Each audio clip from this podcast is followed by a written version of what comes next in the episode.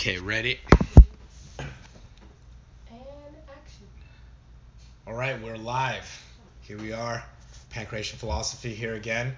Back for another one. Yep, with another returning guest, Hey, hey. Vicious Vincent Lee. yes. I'm Pocholo Cruz, Scott McDonald. as always, and welcome, welcome back, Vincent. What's what's been happening? What's been happening? Yeah. I mean, it Yeah. looks like you are you are you do you now work at Globo Gym with your with your You know, I entire- sold out to the man and now I just shuffle supplements. Yeah. Just push those fucking supplements. Yeah. Do you work at LA Fitness now? Yeah. Are you the guy that knows where the steroids Yeah, are? yeah. Or at least be the guy that knows the guy that knows, Knows where the, the guy. steroids Yeah. Are? Or are you a receptionist at a chiropractor? My back really hurts. I can't tell you shit about that, but I can't book you an appointment. yeah, man. Yeah, book your one and get you some steroids. Yeah. Yeah, well, I'm over here looking like every fifth grade PE fucking instructor right now. No, or at least fifth grade soccer You coach. need, you, yeah, fifth grade soccer coach. You need to whistle. yeah, if I had a whistle, it would be complete. Yeah. Yeah, I Uh, was- you'd be like, let's get some hustle. It, it's this. It's this that makes me look like that. I put it on and I was telling my girlfriend, I was like, I literally look like all my coaches from first grade Yeah. to fifth grade. No, but that's the thing. Good job, Tim. I don't know why I use Yeah. Tim's name, but good goal. Good goal. Get you an orange slice and some Capri Sun. Yeah, but I feel like a fifth grade, like, like you're not teaching them anything. You just have to herd them around. Yeah. And get and them then to, scream yeah. every once in a while. Yeah. But me, Yeah. I'd be that over intense fifth grade coach. This is about life and death. This isn't just about a goal. This is about success. Yeah, no, I, I just picture you like giving this whole intense speech, and then it pans out, and it's just some ten year old. I just show up to the field dressed as General Patton. Giant American Yeah, flag behind giant me. American flag, and then you have to have the, you know, the pointer. Yeah. All right, we gotta go in there, crush the enemy. All right, so Yeah. it's six on six, and so what? I need the, we need the wings to be situated. We gotta win this fucking game. But yeah, man, we're glad to have you back on. Um, yeah, no, this is good. So. Yeah. Yeah, you. Since our last podcast, you had a MMA fight. I did. And I was actually in the corner. Yeah. Um, so yeah, man. I mean, walk us through just post fight. Like, what are your thoughts? Like, what where are you at mentally, spiritually, all that, emotionally after that um, perform uh, performance? Yeah, no, that's a good question, um, or a good topic, I guess. So the fight was about a month ago now, I think. about Yeah, I believe ago. it was August 10th, I want to say. 10th Yeah, or 11th, yeah. something around there. Yeah. Yeah. Um, so it's been about a month, and so um, I pretty much, for the most part, I've just been like hanging out this month. Like I've, I've worked out a little bit, which is good. At the gym. Yeah. yeah, yeah, yeah. At, at Globo Gym. Not global, it's Globo. Globo Gym. We're better than you. but uh, okay. No, but like I've been working out a little bit. Um, showed up to AMC a couple times, stuff like that. Um, but yeah, so I've mostly just been just doing stuff light and stuff like that, just trying to recover. Um, no, I think the main thing so about the fight, as far as like how I feel about it, um, I mean, to be honest, like I don't like the result. I'm disappointed in, obviously. Yeah. Because so because I was stopped in the third round.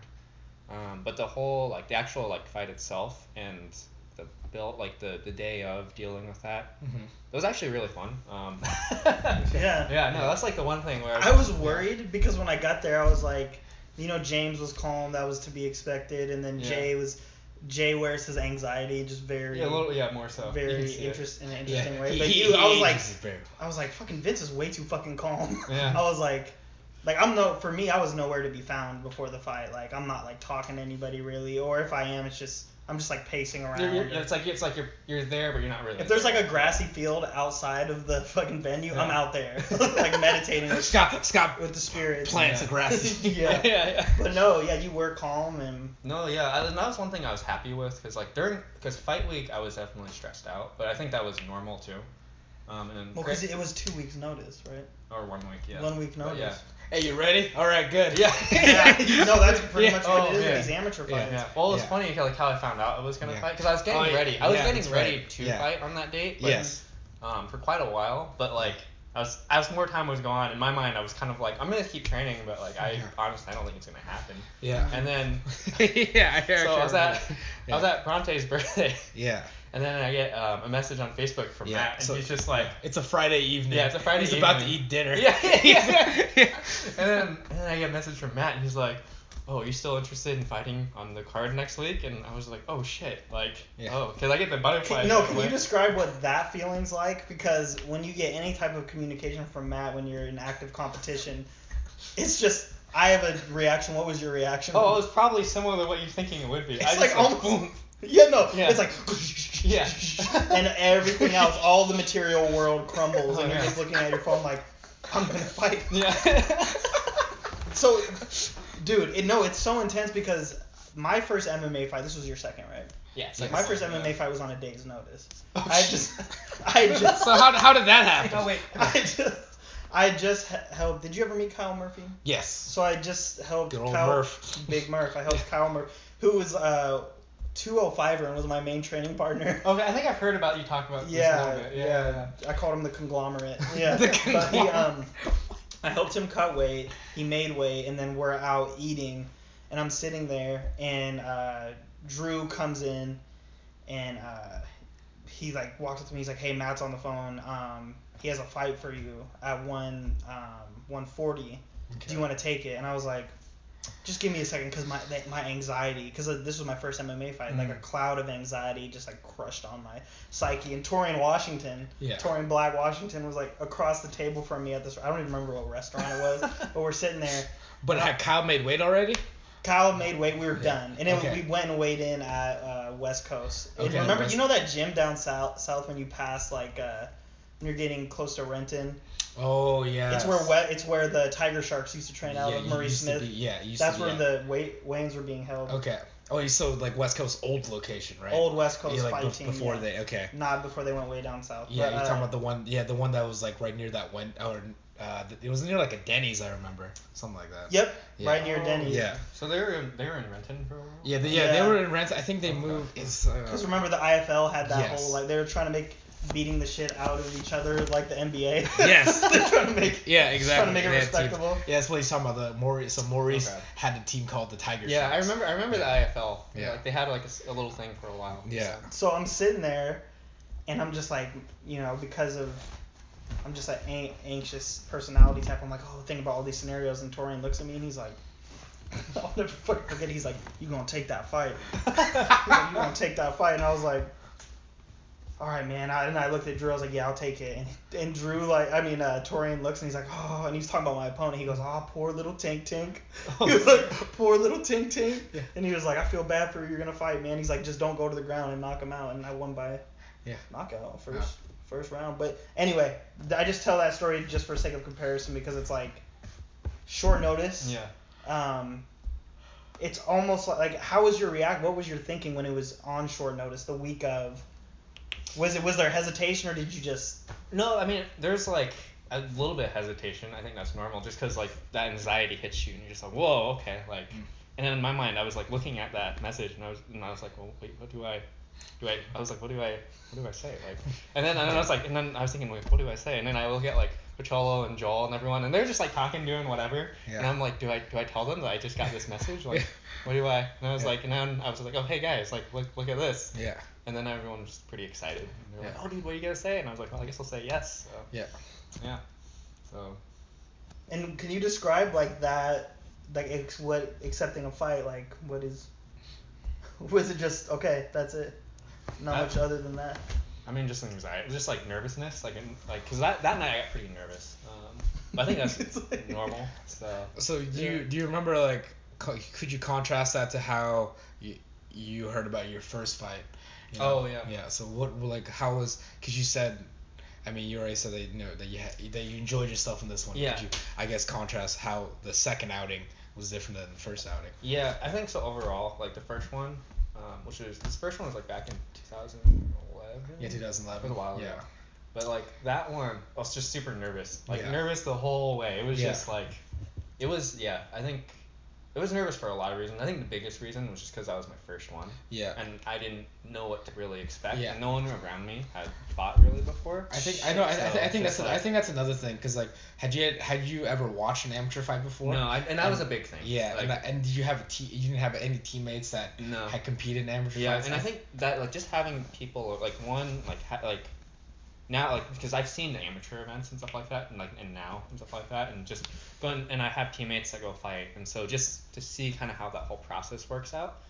yeah, um, you had been through it a couple times, yeah. not yourself, but watching others Exactly, through it. exactly. So you understand what it, what it exactly. entails. And then yeah. and then for this one obviously because I had fought before it's like okay I kind of know what I'm getting into. Mhm. Yeah. Um, and so I mean so you get nerves but it wasn't anything horrible. Yeah, and I guess it, like it, there wasn't like a there was an expectation that you Was- may yeah, have no, competed on that card. Yeah, so yeah, yeah. So I was like, and I knew I was ready for it because I've been training You've for been it. preparing for it. Yeah. so it's just like, well, it's not really a reason for me not to take it. So Yeah. I was just like, yeah, let's do it because this is what I want to do. So hmm yeah, Yeah, and so you got you got ready. I mean, there's not much preparation you do the week of. It's it's it's just all mental. it's all mental at that point. Yeah, Um, you're really calm at the venue, and then kind of um, walk us through the fight itself. Like, yeah, how was that different from the last one? I was in the corner, so I have all sorts of different insights, Yeah, like yeah, yeah, things yeah. you probably didn't see. That. Oh, for Yeah. sure. Yeah, when I I got. Yeah, there's a lot of things I don't think I saw. So. Yeah. yeah. Yeah. Well, yeah. Anyway, yeah. So go ahead. It wasn't like oh the oh the straight right was it a straight right or left hook that he it? cut he clipped you with. There, there, no, well, there was a left hook he landed on me, which I didn't see coming, but it was, I think it was like an overhand right or something. That was the one that At the me. end, yeah, overhand. Yeah, right, yeah, yeah that was one that dropped me, and that one, yeah. I just gotta say, we'll go back to Yeah. what I asked, but I, I didn't think it. It just I just looked like you lost your balance. I was like, he's okay. I was like, Vince is fine. No, no. So, well, there's a story behind that. So, like, in my mind, because like, so that that when that overhand light landed, that whole situation, I have zero memory of. So I, but I remember the actual like when the ref stepped in and everything. I remember that, and that I remember feeling like I lost my balance a little bit, but I was okay. Um, I got hit hard, but I felt like I was okay. But it's like it's amateur, so if someone stops the fight, I'm not really gonna complain because it's No. amateur. Um, and then so later, like like Matt and Manny and other people were like, oh, like, did you okay? Do you remember everything? And I thought I remembered everything. And so I was like, yeah, I remember everything. And then like later, um, Joel sent me the video and I watched it and I was like, oh yeah, that part, the knockdown. I have zero memory of that whatsoever. Like in Mm. my mind, I just remember. Um, I remember like something had happened where I ended up on the ground, and then so I just remember standing up, hand fight and stuff like that. That's all I remember doing, and then turning around. Um, like the, Mm. but the actual knockdown itself and that part I have no memory of. So Hmm. The um, first you uh, what was kind of your recollection of like the first round or? The first round, I remember. Um, I remember. Well, actually, it's funny. I remember. So I remember walking into the cage, um, and then I remember like looking at my opponent, and he was like pretty amped up and stuff like that. Yeah. And I remember like my, cause my, I just remember thinking like, oh, that's like, oh, he's pretty amped up. That's kind of cute, I guess, something like that. I, and, like it's like it's like a competitive thing. So like Yeah. now, Right. like I think now if I was to describe that, that's not the word choice I would use, but in the moment, like that's kind of what I. You're kind of like whatever. Yeah, just kind of like okay, like that's cool. Um, Mhm. and yeah, no, the first round I remember. One thing I remember was like, uh, because in my first fight, I think one thing that surprised me was just like the realness of someone really trying to take you out. Mm. So that was Yeah. something that surprised me in, the, in my first fight. So in this fight, like I kind of was like, all right, well here we go. And then eventually I remember the guy landed a right hand and I felt it and I was just like, oh okay, this is this is all right. And so like I was able to deal with that much better. And I was like, oh here we go. So Because you had experienced it before. yeah. Yeah. So I, rem- I remember because I was watching it through uh like Jacob.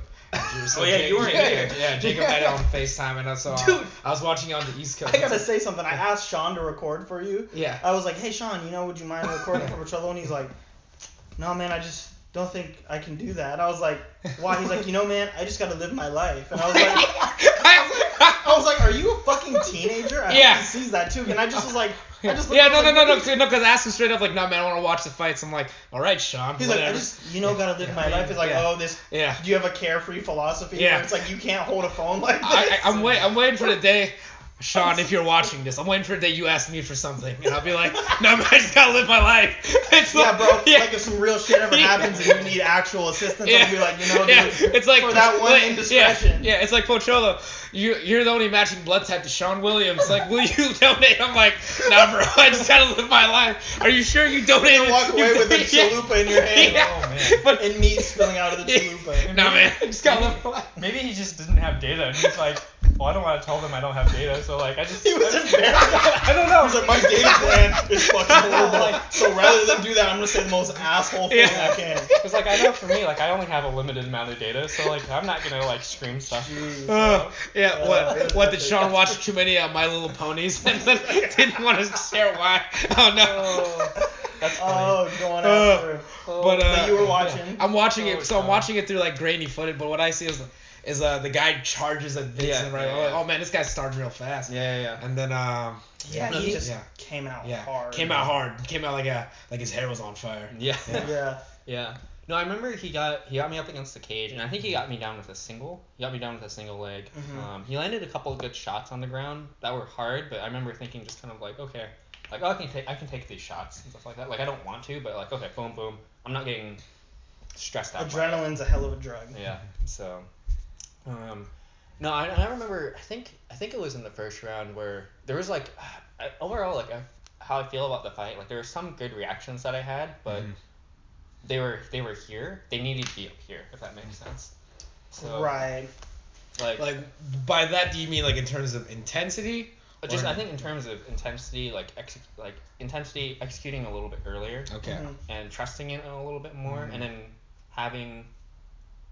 I think reaction reactions that happen after that, if that makes Uh, sense. okay. Like it's like I felt like there was a start of a couple things that were good, but then they didn't get executed fully. Okay, so I think like so in terms of I guess if you're comparing to like volume, you were kind of I guess like volume like in terms of sound, like you were here, but it needed to be like a little bit more yeah, it to, to get what more. you wanted It out of it. More. Yeah. And like there's a couple Yeah. examples that I remember. Like I think in, I think it was in the first you got me down. Yeah. Um, and then I had like butterfly hooks in or something like that, and he Yeah. started to he started to sink his weight down. You tried to Um, hip in. You yeah, he started to hip in. Yeah. Yeah, and that was like one thing like during the Woodley Till fight. That's why Yeah. I, that's why Yeah. I, remem- I remember that. Cause yeah, cause you were, I know you're saying because it, it's uh it's something that doesn't happen in straight grappling Yeah. because there's no There's no- for you to really do it unless no- you're creating a platform to hit exactly, somebody. exactly, Mhm. yeah. Yeah. And then so like there, I remember I got my hips up, and eventually I got wrist control, like both my wrist control, wrist control on him. Yeah. And then so like things are like, alright, this is where I want to be. Like I was going to go someplace, and then like to nothing. Like there was nothing that happened after that. Right. So like things like that, um, where it's just like, okay, I need to be able to drill in reactions a little bit better. Mhm. Um, there was that. There was one point, and I'm, I think this might have been in the second. I don't remember. He got me up against the cage again. His head was here, and I got my hand here, and I was gonna turn his face, and I could hear like Matt saw what I was gonna do, and he I could hear him clear, just like yeah, rotate his face, rotate his Cross face. face. Yeah. And then like this is the same thing that you showed like a long time ago. Yeah. Yeah. The the face lock Yeah, yeah, the the, face cage. lock against yeah. the cage. And so I got that, and then like I, I tried a little bit, and then I felt like oh, and I just kind of gave it up, and then he took me down. And then, uh-huh. but when I look back, I'm just like, oh, you know what? Like that's a situation where like I just didn't believe in it enough, if that makes sense. Like I like I, I just did this, but I didn't my whole body. You didn't commit to it? You Exactly. I didn't commit yeah. enough to it. Yeah. So, If I, I I only recall bits and pieces because it's been a while mm-hmm. and other things occupy my mind. Yeah. But I do remember as far as like a generalized statement on your fight, it's like I remember there were a couple times you were like rallying on him just with hands. 'cause you Yeah. weren't- The, the, Oh, yeah. Yeah. No, because the thing Yeah. in the corner. No, in the No. in the corner. I Matt was like, he's going all with- in on these right hands. Yeah, yeah, yeah, multiple right hands, Yeah. a one two Yeah. one two. Yeah. Um, and I, I think it was just that it's that next step, that next evolution for you as a martial artist is just that believing in your techniques and and believing in that. Because the conversation we had prior to your Mhm. you competing, I don't know if you remember it or not, was about how you had a couple rough sparring sessions Yeah, yeah. where you were getting hit and then you were just beating yourself up like, man, I'm just getting hit a lot and I'm getting frustrated. Yeah. And so you push through that. I saw you in live competition push through that frustration, and it was it's like having I, I use the analogy of like it's like a you know a roadmap essentially. Like you know if you have more experience, yours is gonna have more uh, pathways. It's gonna have more territory. It's gonna have more uh, indicators for you to know where to go. If you you're still kind of in your early stages, gonna occu- have less territory. Yeah. So it's like that. A big thing to take away from your your fight was just that you had the aggressive tendency Yeah. and and we didn't have to yell that at you from the corner. Yeah. You know, I didn't have we didn't have to really over and over again go get after it. And you weren't you were circling properly, but you weren't like backing so far out that you weren't engaging. And I know Yeah. other guys in, in the amateur uh, in our amateur team have had problems with that. They float too much. They don't engage. Yeah, and- I think like it's there was a part of me because maybe like a month prior or something like that. Like there was a point where like I started to try to use like use more footwork, fight on the outside, jab, like be able to jab back Yeah. up, Yeah. and like trying to trying to use my just, reach. Just trying a to long range better. fight more. Yeah. And so that's something that like I wanted, like I've been working on, and I wanted to try to display that during the fight. But there was a part of me too that felt like, and I kind of knew this like uh, going into it, but I also think there's some hindsight bias where it's just like, yeah, you know, like I'm just gonna get in, go in and fight, and then whatever's gonna happen is gonna happen. And, and in a lot of cases, that's the best mentality. Yeah. Um, I want to kind of throw something in there to think about. If you were to like describe how you were thinking in there to like someone that's never done it, like it's never like how I was thinking in there, or like what I was. like what what is it? What, what are wh- like what is if you can recall what is it when you're like on the stool or you're someone hack our shit? Yeah, When you're like- yeah. C- C- yeah. CIA. So like these guys aren't talking about shit yet again. Yeah. But um, Yeah. if you were to have to describe like what what what's the the feeling like of like you know getting in there Yeah. then going forward like what are you feeling during the exchanges if that's if that's no, clear no, no, for sure. I think it's very, it's a very unique feeling. Um, I would say like it's a very like, you feel very like exposed but also free, if that makes sense, kind of. hmm So, and that's like a similar feeling to like when I would do the smoker kickboxing events and stuff like that. Um, even though like that, it's not really a, fight per se, although it can kind of escalate to that. Um, it's Mhm. not quite the same, but yeah, it's just you're just it's a very freeing feeling. You feel like anything can kind of happen. Um, I don't know, it's very intense, but at the same time, you're not thinking very much. no You're just kind of just going. So.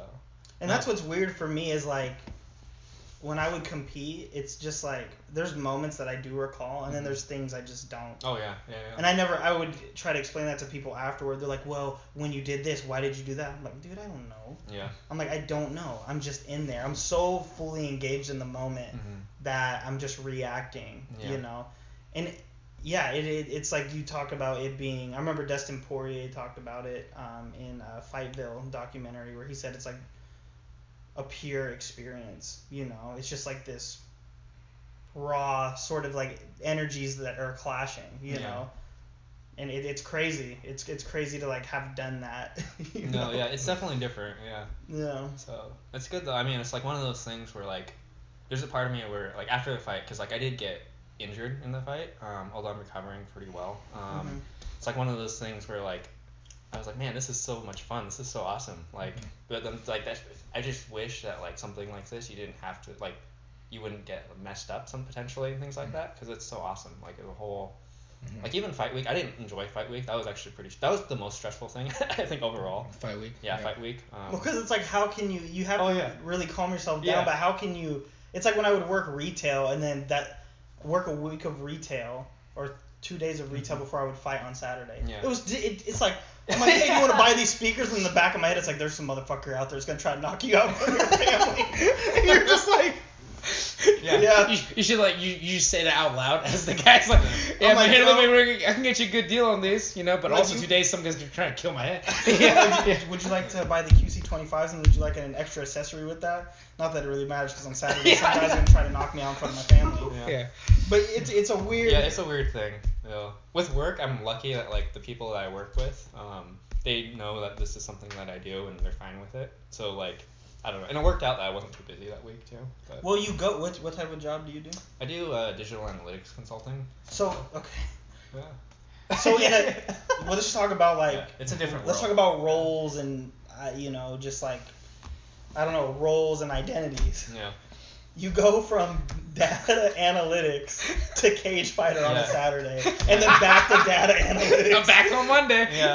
It's like I was I was fucking uh, sales specialist, cage fighter on Saturday, and then you it's just it's a weird sort of Oh yeah. No, it's yeah. of tension to hold. Like, did you and did you work oh the week after the fight? Yeah. Yeah. What was that like? Like, I don't know. It's just normal. I don't know. Yeah, no. It is weird though. Like if I sit and think, and like I'm aware, like it's normal, but like I'm also aware that this is like not the norm. So. Oh well, what what is normal though? I feel like people. I mean, people can uh, adapt to a lot of things, you know. Yeah. And if it's not not it's not that regular, because I I remember, I remember one time I fought and then I went like I know I think I picked up like my fiance at the airport or something. Oh, dude. I remember. That was, yeah, everyone's all yeah, like, yeah. "Hey, you want to celebrate?" I'm like, "Yeah, whatever. I don't Yeah, really care." dude, and then I remember like I think you had left and we were waiting. I think for someone else, like some time had passed, and I remember talking to Sean. I was Yeah. like, "So wait, are we going anywhere?" He's like, "Dude, I think Pocholo's gone." yeah, it did. yeah, and then uh, yeah, I think, but I think, but it's also, it's true. I think what Scott's getting at about the whole like uh, the whole experience of it, Mhm. because it's very, uh, I guess it's it's very visceral. You know, Yeah. it's like it's in. I, I if I could try to describe it, it's almost like. I would I would say it's like being in an eye in, in the eye of a storm, that only you can. It's because you're very. It's very isolating Mhm. but yet you're on like a raised kind of platform Yeah. and you can uh, and you're only focusing on like on actions happening at you Mhm. where whereas like I feel like you're aware that there's a world around you but it doesn't matter Yeah. at that time and that's why Yeah. people talk about tunnel vision Mhm. and stuff like that or I feel like if you're ever in, in I guess like in a wind tunnel it's like a it's there's all this stuff around you but the only thing you can really focus on is like is, is what's ahead Yeah. and, and that's how I would describe it like from And it was so weird. Yeah. This is I don't care how this sounds. It's gonna be out there, you know. okay But it's like Yeah. in the day-to-day interactions of like, especially for me being in the service industry, I don't know how data data analytics is. I, I do work in kind of like an office job Mm-hmm. now. It's I know it's very alienating at, at some points, but in terms of working with people in the service industry and encountering eh, like in human-to-human interactions, what you get is for with some people you engage with, there's this underlying passive aggressiveness, like rudeness, disrespect. With some people, not all, or like you can tell when someone's trying to assert themselves over you Mhm. in a really like manipulative way. Yeah, yeah, yeah. And so when you fight and you engage in unarmed combat, like for me, there would be days where I would just be listening to an irate customer complain about the most ridiculous thing, and I just be, and it was mainly this was with men. Mhm. So I'm talking a male to male engagement, and I'm Mhm. just sitting there thinking like, I could just fucking choke you unconscious right now. Like there was this primitive part of my brain that was Mhm. like, you're saying all this shit. You're saying you're gonna talk to my manager Yeah. because I can't do this thing for you. You're acting entitled right now. Yeah. And part of me just wanted to go, you know what? Let's just go outside and figure this out Right. real quick. I mean, and you Yeah. can't say things like that because then the law gets Yeah. involved. but there- no, Yeah. there's this there's this thing where that's when people interact with each other like that. That's a whole load of bullshit. yeah yeah And what happens in fighting is there's none of that. It's immediate results. I've said that before on this podcast. It's like, Yeah. you know, and it is uh, like, I mean, and there's women fighters too, but it's like just this we overcome that shit that people do, Mhm. you know. And so it was interesting going back to a retail setting and then like having like choked someone out, another like competitor, and then someone's like, well, you know, this headphone doesn't do this, and I could go over here and get this headset. What are you even doing? Do you even think? And just blah blah blah, and you're just like. You know in Fight Club when they talk about the volume gets turned down? yeah It was like that's that what's happening. Yeah, the volume gets turned down, but it's almost like yeah, it's it's similar. You're almost in like a very I in like in a very isolated thing. It's like a purge essentially, like you know the movie The Purge, where you're just allowed. You're allowed to pretty much. You know, do whatever is in your power to try and take somebody out, and then oh, you're supposed to just stop right now. Don't do that to anybody else. You know, from there, it's a pretty unique experience. Yeah. Because like we're like, oh, you're not supposed to do that to the rest of the people. Well, because with the Yeah, competitor, yeah. there's consent. Yes. And Yeah. honestly, I know what my competitor is going to try to do, and that's a mutual agreement. Yeah. Mhm. People out there who use these, who use try to use their authority or passive aggressiveness, it's like they'll just try to fuck your life up, and so it's Yeah. like they'll try to do everything to avoid that Yeah. that singular moment, you Yeah. know. And uh, it's just interesting to me, especially being in the professional world where it's like someone has said something to me, and I'm just like, I had a scenario where someone said something to me, and this, and I was just like, you know I'll hit you with the left hook, right? And I just had to say it. I was like, that's in my wheelhouse. Yeah. I know how to throw a left hook that can knock you out. Yeah. So before we start doing all this shit, let's just. And it wasn't. Yeah, well, it's not to be like tough or do that, but you just you get there where you're like. But the martial arts side of it tells us to like dial that down, be humble. Don't be uh what is it? Don't be passive though. I think that's Yeah, another. Yeah. Yeah. No, but it is interesting though how there's in our society there's yeah there's a lot of there's a lot of posturing, but you know it's like it's it's for the sake of just appearing that you mean business when you know if it came down to it it's like a lot of people are, are not about Jamie, pull up that study about how the chimps with the smallest balls yeah make the most noise. Like yeah. that's what I feel like yeah. saying. Yeah. Yeah. No, it's but no, but it's true because it's it's a very it's a it's a very protected it's a very it's a very protected society for sure. Yeah, that- and And so for you, like, what? You sound like you have a great mentality about this fight. Like you haven't even said you don't. You did come out on the losing end, but like you know, you you seem to be in good spirits. Was there any time where you kind of Oh yeah, I mean a little bit. I don't probably a, a little bit like this is like the I think the day after I was like I don't care like whatever like I, like I feel like kind of what you're saying but like there's like after like or when you're saying like it's like a purge or something like that. Yeah. There's definitely like a spiritual high for me that happens. it's it's cathartic? Yeah. So like the day after was great. Um, for the most part, it was pretty good. And but like I think um, there's definitely I mean there's definitely like you feel like negative emotions stuff like that too. Like because one like I did get a concussion from the fight. Um, although I'm recovering like significantly better than the other time I got a concussion. Um, I think I know how to deal with it a little bit better. Um, and then also just like you know there's, there's times where I'm just like laying in bed and I'm just thinking like oh fuck I just lost blah blah blah blah blah like all those type of thoughts like what does this mean but then I think at the same time like there's there's you know like everyone has bad things that happen in your life um, and I think every time you have something like that happen it gives you an opportunity to react better.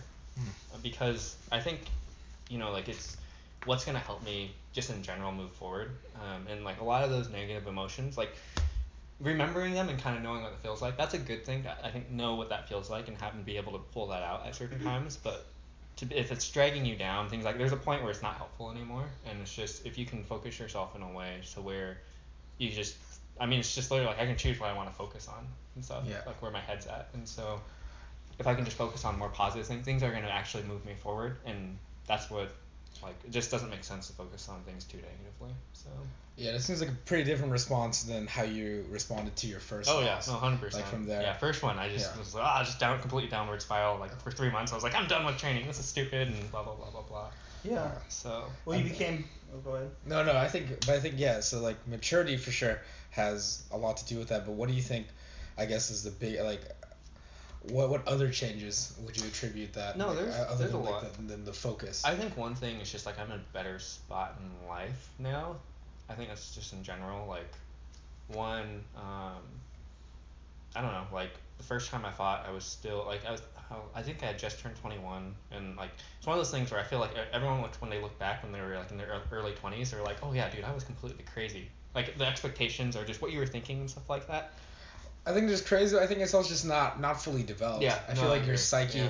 you're you're still not quite sure. Yeah, I mean, not or- that yeah. not that you'll ever be quite sure, but like especially at that time. Yeah. Well, you said something about how you talked about like um, defining meaning, and that's I think we don't we don't do we don't reflect on that that we are in in charge of uh, creating meaning. That Yeah. We can Yeah. do that. Yeah. You Yeah. can do that with an experience. Yeah. Now, in terms of like the bureaucracy of moving up, going into the professional realm, and all that, wins and losses matter. I mean, amateur not as much as pro. Yeah. But in, even within that, like not a thing on your record, you can define it, and Yeah. you've defined it like a mature martial artist. What you just said there, it's like okay, I, I know that this way of thinking isn't useful. I, I Yeah. feel bad about it. I grieve it, but at the same time, I love it. Yeah. I learned. Because it's like because it's already happened. There's nothing I can do to change the the outcome. You know. So Right. it's like Yes. it's already happened. So Yeah. what like why am I sitting here like I can I, I I definitely could sit there and just wallow and just be like oh no like I suck this is the end blah blah blah Yeah. blah blah but does that do me any like if I if I want to get someplace does that do me any good it it doesn't and so Well, talking about experiencing the loss or falling a little short is important. Like I remember my first loss in combat sports was to DJ to Demetrius Yeah. Johnson. Who? And- anyway, continue. yeah, whatever. And dude, it was I was heartbroken on multiple fronts because my team had put a lot of like Mhm. they, they thought I was gonna beat him for the Muay Yeah. Thai belt and just beating him would have been this big deal yeah because and of like to fall short of that, your team's expectations and then my support system just wasn't my my head coach totally abandoned me and didn't like he was barely training me anyway. He wasn't there to support me. He didn't give me a whole lot of he didn't show up at the fight and he didn't give me a whole lot of guidance after. So I kind of Oh. felt Yeah. betrayed a little bit. But the Was that kind of like your last? Wasn't that your last fight with that team? Or yep it was. And then I uh, made eventually made the transition to AMC. yeah. But um, my girlfriend at the time too, like she had known. This is what made me mad. She had known for three weeks that I was preparing for this fight. Mhm. Like what I would do, I moved into my cousin's house before just to focus. I didn't want any distractions. My Mhm. cousin was like my conditioning coach and everything.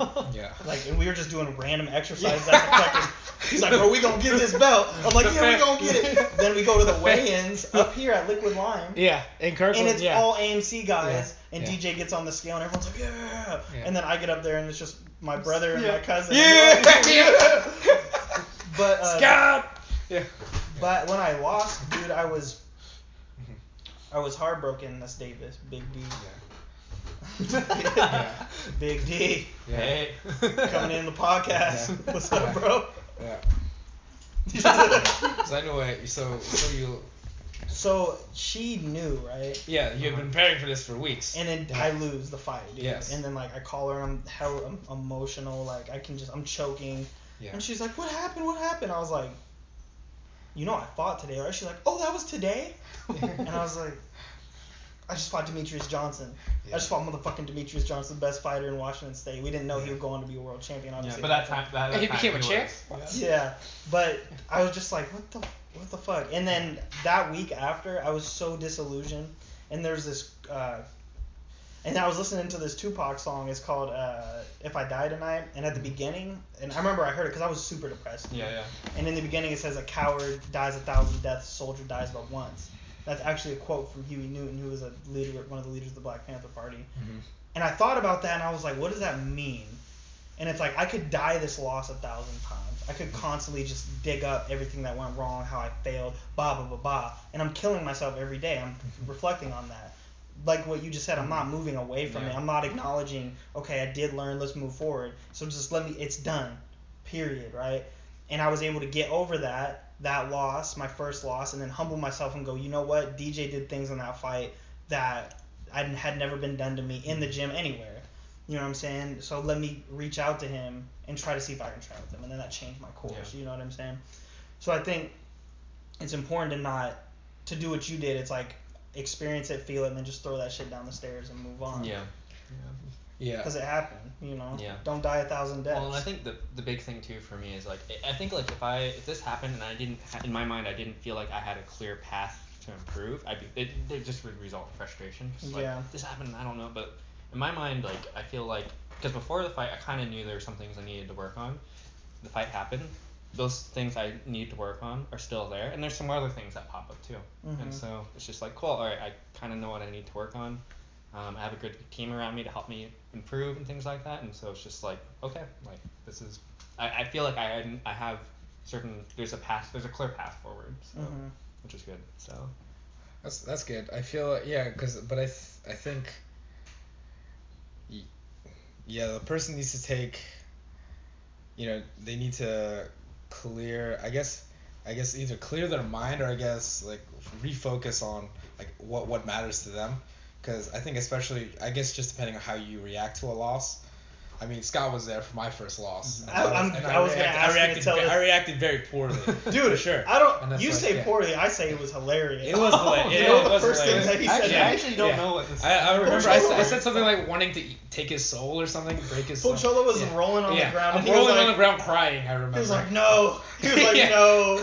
And I was just looking at him, and he's like, I wanted to take his soul. Yeah, yeah, yeah. I was so, no, no, no, because I remember. Uh, yeah, because it had yeah, it was all the way. It was so it was up in Arlington. I'm in a. This is like when it was in the soccer field? Yeah, it was in Yeah, a yeah, so- yeah. it was an indoor soccer stadium. I remember. Uh, I, yeah, I, I collapsed like right like outside. So it's like field turf, I'm yeah. there rolling around. I do. I remember that like crying about some, yeah, and yelling just like probably uh, I don't know. Just the, forget the what stuff. anguish Yeah. of the yeah. anguish soul of Yeah. a warrior. Yeah, and then, like, and then I remember you guys were all just around, like huddled around. I was like, "Let him." It's okay. Yeah. Like it's like you gotta let let it go the way it's gonna go. It's just like when you, you threw your trophy after the last one. No, Yeah. after the Yeah. last one. It's like Yeah. everyone's like, oh, you know. I'm like, bro, just let him do it. Let him. If you're gonna throw the fucking trophy, let him throw it. And it's uh and I think no, but I think I think the biggest thing is just that I'm not that I'm not that emotionally I guess I don't know I'm not that vocal, I guess, about my emotions usually. Yeah. And I feel like at, at that point, it's hard for me to really contain that. Oh yeah. And it's like, yeah, and then yeah, and yeah, and you were there too when I threw my trophy. Oh, yeah, I thought it was hilarious. after- yeah, yeah. no, that's that's the thing. It's like, yeah, and it's He launched that Yeah. thing, and everyone's like, "Oh," and I'm just like, Yeah. Well, yeah, because I'm just kind of like, yeah, it's just Pocholo being Pocholo. Like, Yeah. I'm just like, I'm not like, I get it, bro. Yeah, Yeah. yeah, that's the thing. And no, and then that's too like me, you know, rolling around like that was that was me, that was me Yeah. being being myself too. It's like, but uh, because it's such a it's such a moment of truth. Oh yeah. You know, that well, you have emotions to, like- emotions are high. Oh yeah, of course, that, yeah. emotions were high, and I felt like I felt like and I felt that was important. I guess like at least in the first one to me to realize that because I felt like oh I can't let it affect. I, I forget exactly. I don't know how how Matt phrased it, but it's like, you know, I think the biggest thing that it reminded me was like, oh, fo- I have to focus on like on what's important. It's like same thing like on you and Scott are saying like I can't you can't dwell on Yeah. on outcomes because like the outcome's not gonna change no matter how much I you know think about it. Yeah. What I can change is what I do, you know, now and going forward. Yeah. Like and, and that and that's what matters, you know. And but yeah, I mean, you know, looking back it was horrible, but looking back I can laugh now. Oh, yeah. Because like along with everybody else is, like, or you know me throwing the trophy. Oh, so, funny thing about that, Scott. It's like we were talking, so we're talking to Sean Oh, Williams this- once again. but uh, like last week, so when so Vince was in the gym on Wednesday, and then Sean was there too, and we're talking about. I don't know how we got on the topic of it. We were talking about me, remember. like throwing throwing the trophy, Yeah. and then Sean goes like, so Sean had been like an av- was like a soccer player or like throughout his youth. He goes like, man. I saw that trophy and I go like, man, I always wanted a big trophy like that. Oh, and, no. like, and, then, and then he saw me walking, and he's like, I want that. And he sees me launch that thing, like, like just breaking.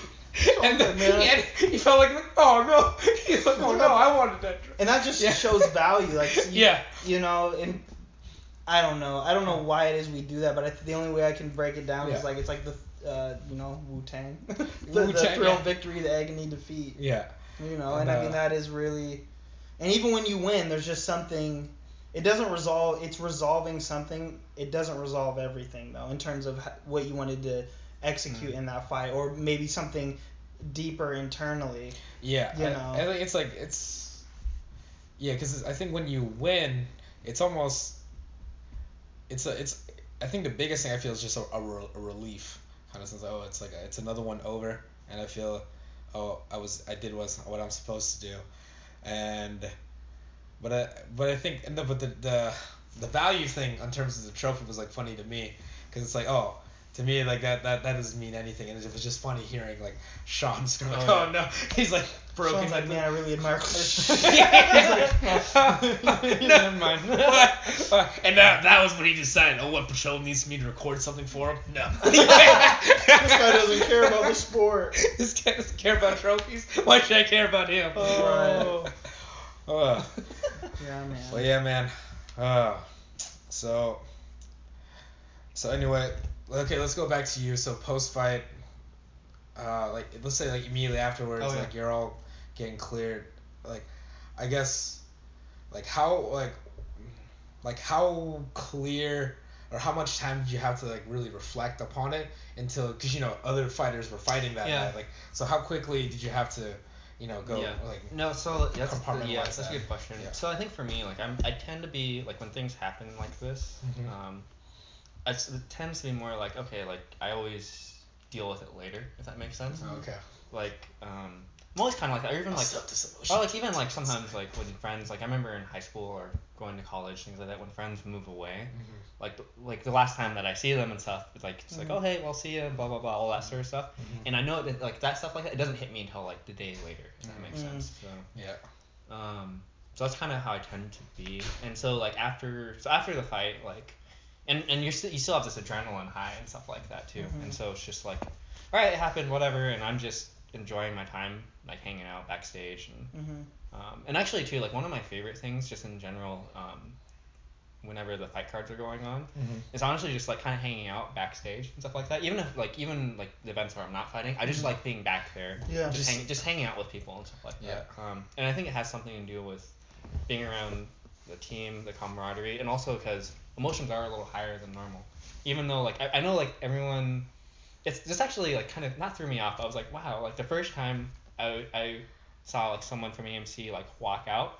I was shocked that like everyone is just like joking around in the back and stuff Mhm. like that. Like it seems pretty. It's normalized. You It's, know? it's normalized, yeah. And I was like, wow, this is like. I mean, the athlete is focused in, but everyone else, well, they care obviously and things like that. People just talk and joke around and stuff like that, and Try and to keep yeah. the mood light, man, because I mean it's yeah. gonna get it's gonna get, It's gonna get brutal heavy, in there. Yeah. Yeah. Well, I think that's and I think that's how you can also tell like, you know, how veteran a, t- a team is like from their how how used they are to that heightened sense. Yeah. Who else So- fought that night? Remind So me. Ryan Kim was supposed to fight Oh, that night. I think this is because Ryan was supposed to come up next. So, remember, th- which is an interesting point. So, because I wasn't there, I just heard about it. So Mhm. what like so how was because who was warming up with Ryan? Wasn't it like Yeah, it was what me. happened? yeah. Yeah, So it was what- Ryan and yeah, James right. Yeah. that fought that Yeah. night. No, no. And Also Jay. Jay.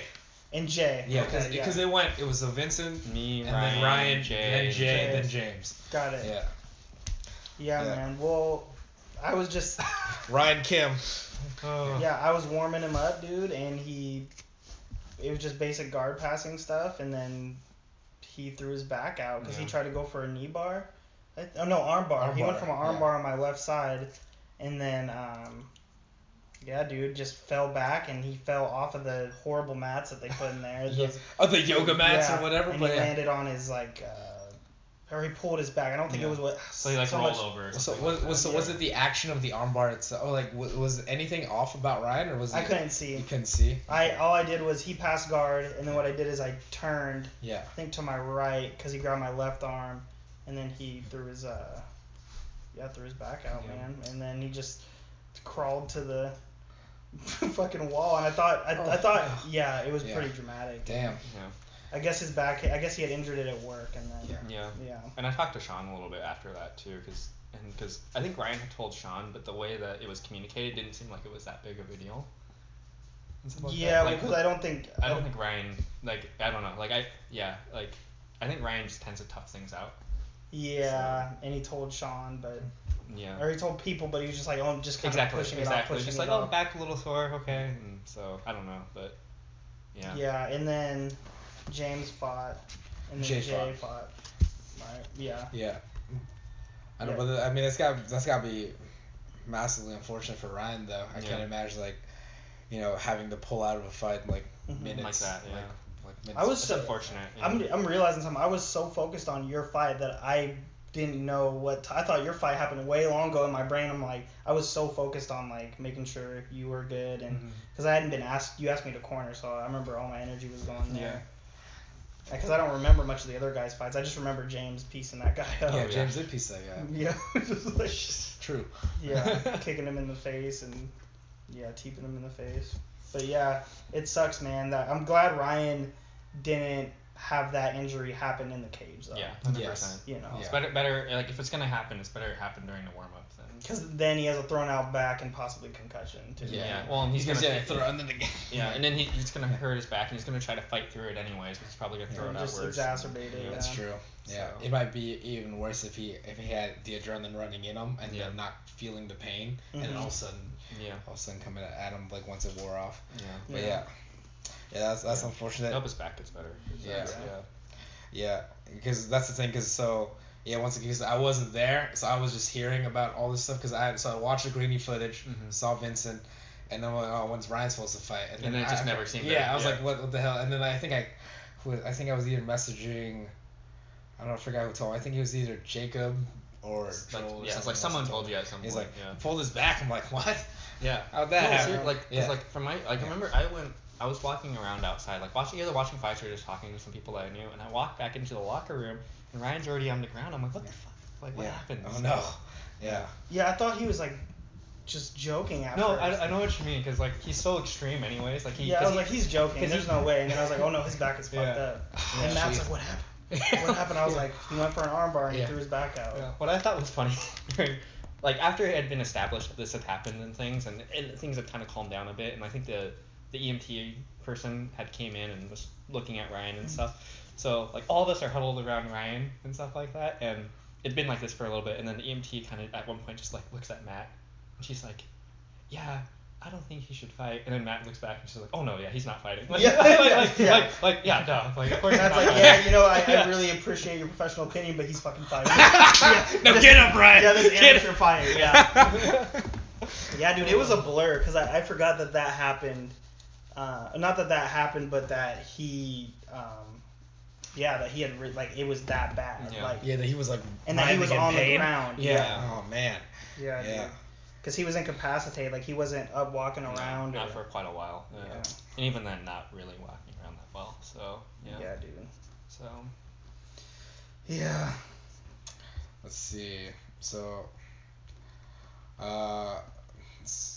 S- That fight. Yeah, and then Jay fought. Do you remember any? Do you remember? Do you remember Jay fighting at all? Yeah, I remember. I remember him dropping the guy, yeah. and then just kind of it's he, he just got wrestle fucked, yes. pretty much, dude. Yeah. Yeah, he did. He got wrestle fucked, and then just kind of just laid on his back, and he just and well, no, actually, the majority of it was he got pressed up against the cage, mm-hmm. Yes. and he couldn't get his back off the cage. got wall installed. Yeah, wall installed, and he got taken down a couple times, Yeah. and yeah. Yep. And then uh, let's see. Oh, well. Oh yeah. So yesterday, Vi- Vince and I we were uh, we were in the Oh. corner for uh, for Kong. yeah. Mhm. Yeah. And then I think I think that's an interesting experience. Just uh, because you know various people respond you know different ways. Mhm. I, I guess I guess the combat, and I guess like so what what what, what were your thoughts on like on how on, On- like yeah on the on the smoker thing Yeah. and then from there. Definitely. Yeah. So I think with Kong, like he definitely has for kickboxing smoker, definitely has all the skills. Yeah. Definitely, I, in my mind, Kong's technically a better kickboxer than I am. Mhm. And like if I just do straight kickboxing with him, I'm like, mm, this is gonna be rough for me. Yeah. Um, and so he definitely has all the skills to do a kickboxing smoker, hundred percent. But this is, I think, his first like competitive. It's his first ever competitive. Yeah. So I was like, there's Mm. always that question of like he has like he how, has how did you res- exactly how's, respond? how's how's he gonna respond to it? Yeah. So and you just never know. But like he's done like dude, like how do you get that experience? You have to go out there and do it. So he's That's done. yeah, only th- way. th- yeah. There's no other. There's Yeah. no other substitute. Exactly. So it's like he's Yeah. doing all the right things. So let's just see what happens. Yeah, what happens? Um, yeah. And I thought he did. I thought he did really well. Yeah. Like, you know, like did the crowd seem to bother him? No, I don't think so. No. Did he go crazy? Like crazy, crazy? No. I Did he- mean, a little no, bit. no, I mean a, a little bit. A little bit. Like he nothing, started to headhunt. Yeah, but like but that. nothing. When, when I think crazy, I think something that's very not normal Yeah, for the way person. out of character. Yeah. So So. yeah, I think that. But I think that was interesting, and another, I. I think uh, it's what's always interesting to me, I guess, in fights is just like how, like how you, you sense like how tense that you You sense feel the the tension, tension in in the the the air. crowd, Yeah. like from there, and I feel so remind it's so. One thing that it reminded me of was how, uh, you know, you mentioned how you like hang out, you know, backstage, Mhm. and I feel like like overall we're a pretty like I, I, I I feel pretty relaxed Yeah. like Mhm. throughout like from there and it was, so it was me so the people in the corner were me James and then and then Vincent Yeah, and, just keeping and time. then Kong Mhm. from Yeah. there but I feel uh that, that that's the thing it's I feel like people really respond from your energy you know Mhm. from Yeah, there and I totally. feel and I feel like Oh, you mean like energy of the corner? energy of the Yeah. yeah, energy of the corner well energy of people in general but Yeah. I feel like it's corner especially since we're right since, since Yeah. we're right there and I think it's uh I think it's it's interesting how uh you know because how, how people respond to that because I can I've I guess I've never been really in a bad corner or in a corner where people like are, aren't experienced Yeah. so I would so you, you know what you know where I'm getting at Scott because I feel Yeah. like because I feel like I see some people out there and I go like man how do they how do they uh, how do they let you know stuff like this happen And Well, when I had a yeah. um. This is just a good, good. Well, it's all about fighting. But go Yeah, on, it's all about fighting, yeah. The most Yeah. intense corner experience, cornering experience I had was from my buddy Jonah Villamore, okay and uh, this is crazy. He fought in a tournament, Muay Thai tournament. There was, I think there was eight competitors, Mhm. And it was one night. yeah Amateur. one, one night amateur Mm. damn how many One rounds was of- each so fight like three, and then the main Yeah. one was like five. god damn So he fought. No, it was actually I think it was six because he fought two fights. okay Um, and then he was in the main of uh, first one got him to the main event bracket, and then he fought um, for the title. But it was crazy because the first fight he had, right, it was pretty quick. It ended TKO. yeah Um, I was the only guy in the corner, and he had ended up kicking the guy's elbow, and he had a baseball sized knot On, on Oh, his on his right leg. Yeah, also And so we, I like walk him to the back and he's limping. I'm like, dude, are you gonna be able to go back out there? And he's like, dude, you just gotta ice it down and rub it out, and then just don't show the promoter. Yeah. And I was just like, fuck, dude. I remember just like, because we didn't know how quick the next fight was Yeah. gonna go, because it, it was a fight and then a couple other like Mhm. exhibitions and then the f- main event. So I just remember after his his win, like just rubbing that fucking knot, dude, and it was just so the tension was there Yeah. because he like limped out to the ring for the main event and then he like jumped in uh, jumped in the ring and was like you could just see he was invisible like visible pain and i'm just in the corner like fuck dude i hope he doesn't like fall Yeah. he ended up winning by tko they Oh, dropped the guy the, like the second one as well. Was it pretty early?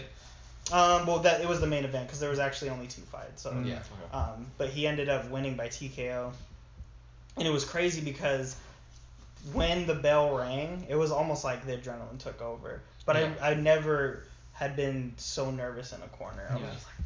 Because you know he's going out there not 100% Injured, injured, yeah. and stuff like And then. I was just, I remember just being super positive because you talk about corner environment. Yeah. I just remember being like, hey, dude, the adrenaline's going to kick in. Don't think about it. Just go out there and do it.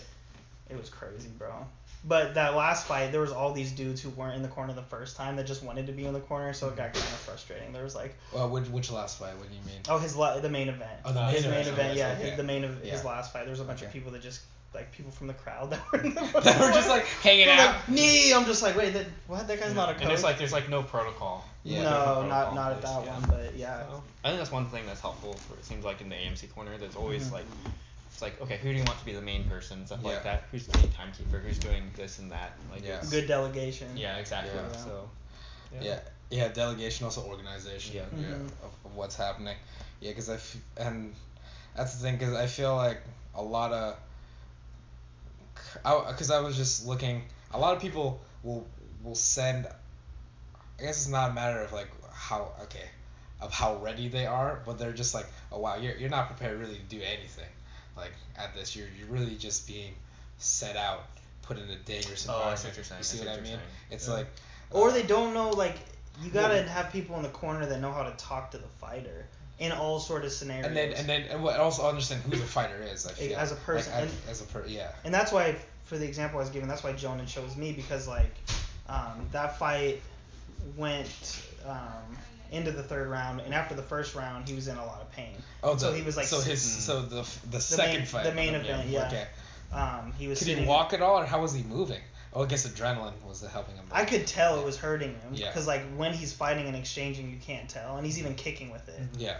and his like kicks were getting checked, and I'm just like I don't know how he's like not. It was just a, a brutal amount of adrenaline pumping through his body and just fucking will. Mm-hmm. But I remember he went back and sat down in the corner, and I just was paused. I was like, bro, you're doing great. I was like, try to stay off that foot, just keep moving, combos and clinch, because that's where we started dropping him. As I was having him punch into the clinch, I was like one one two, grab the clinch. I was having him do the pry, and then just knee, having him knee the shit out of this guy. But I was just staying positive and trying to get him not to think about it. Yeah. Mm-hmm. Yeah. Just trying to rem- trying to get him to remember, like, all right, dude. Don't kick with it. You're still throwing like body tens with it, which Yeah, is yeah, crazy Ah, but just stay positive, and I, I think that really helped him get to that level. Um, but yeah, it's really about positive reinforcement, and then just kind of knowing the landscape. You want to see what's actually going on in the fight. And Matt, I love cornering with Matt because I pick up on all these little nuances. Yeah. Because he's not so much one to bark orders, um, unless it's like situation Yeah. critical. Unless it's like dire or something. because like he trusts yeah. that, and I, he knows that you've been training enough to do the right things. Yeah. So all he does is just give you an emphasis on the things you're doing right or something you need to do immediately. And I, Yeah. I think that's one of the most efficient ways to corner. You Yeah. know. Yeah. No, that's the thing, because I felt, I feel like with that he's he's always very he's always very calm, Mhm. and and I f- and with the directions, it's very uh. I feel it's like it's very it's like simple directions. It's Yeah. nothing like It's nothing too yeah, crazy. Yeah, No. like from there, Yeah. and then yeah, I feel like that's easy. It's easy Yeah. to follow. Well, and, and I feel like at least in my experience, it was nice too because like the stuff that he's calling for, I'm like, oh okay, like this is just stuff that we just kind of work in the gym normally. Yeah. It's like it's nothing, It's nothing that's like overreaching and stuff Yeah. like that. Mhm. It's just like All right, 720 spinning back kick. let's yeah, yeah. So And I remember cornering Karos too in uh, Oh, in- Jakarta. in- yeah, in that Indonesia, guy, yeah. Tommy Lee or whatever. Tommy Yang. Tommy Yang, yeah, Tommy yeah, Yang. that, that guy was tough. I remember I remember watching that like and uh, it was like I don't know what time it was like two in the morning or something here, but El but Karros was just straight elbowing him, like head in the back, just yeah, In just guard? elbow. No, no, no, no. like- I think it was standing up against the cage or something, I'm and the guy and the guy was just like grinning at him. Yeah. Yeah, he was elbowing him. He had a, his the guy's back against the cage, and they had like a overhook, and then he was just dumping elbows, and then he did the AMC double leg takedown off the cage, and he was just landing like crucial ass elbows against Yeah. the cage, and the guy was just eating him, dude. Yeah. Yeah. It was so funny though. The funny thing about that fight is, um, Carol's came out first, Yeah. and then gets in the cage, and then this guy Tommy Yang Yeah. comes out, and he gets in the cage, and he like, you know how some people just jog around the cage, Yeah. you jog past your opponent. He was like prancing like this, like a fucking. He was I think I think I remember. I He was like, I remember. Yeah. I was in the cage Yeah. too, and I'm just like, what the fuck's this guy's problem? No, I remember, yeah, because it was you and Brandon. I remember you describing. Yeah, he was prancing. He was like an prancing, antelope. and I just looked yeah. at Carol, so I was like, this guy's gonna come out hard. I can just tell. He Did just, he come with like a flying knee or Yep, something right start out? Yeah, that's what that's Carol right. said, and then. Yeah. But yeah, he just brutalized him, and we saw him had a breakfast the next morning, and his Oh, face man. was like, Yeah, it looked like he got attacked by wasps. Right, I was just like, "Alright, dude." The cornering, cornering is a great like for anybody, like especially if you're a fighter too, because you can kind of Mhm. see what works or like see who you want in your corner. You know what I mean? Dude, face was yeah. fucked. No, yeah, no, no, he yeah he, he got messed up, but uh, Where's Jakarta? Where is that? Jakarta's in Indonesia. Indonesia. Indonesia. Mhm. Yeah. That was Yeah. a wild experience, man. And uh, Yeah, Oh. man. how was uh? Let's see. So Scout, what what would you say has been what what when so when you were fighting like what has been the most memorable I guess What? corner you've had? Yeah. Have I told the story before? Like I have one story I always tell about Matt.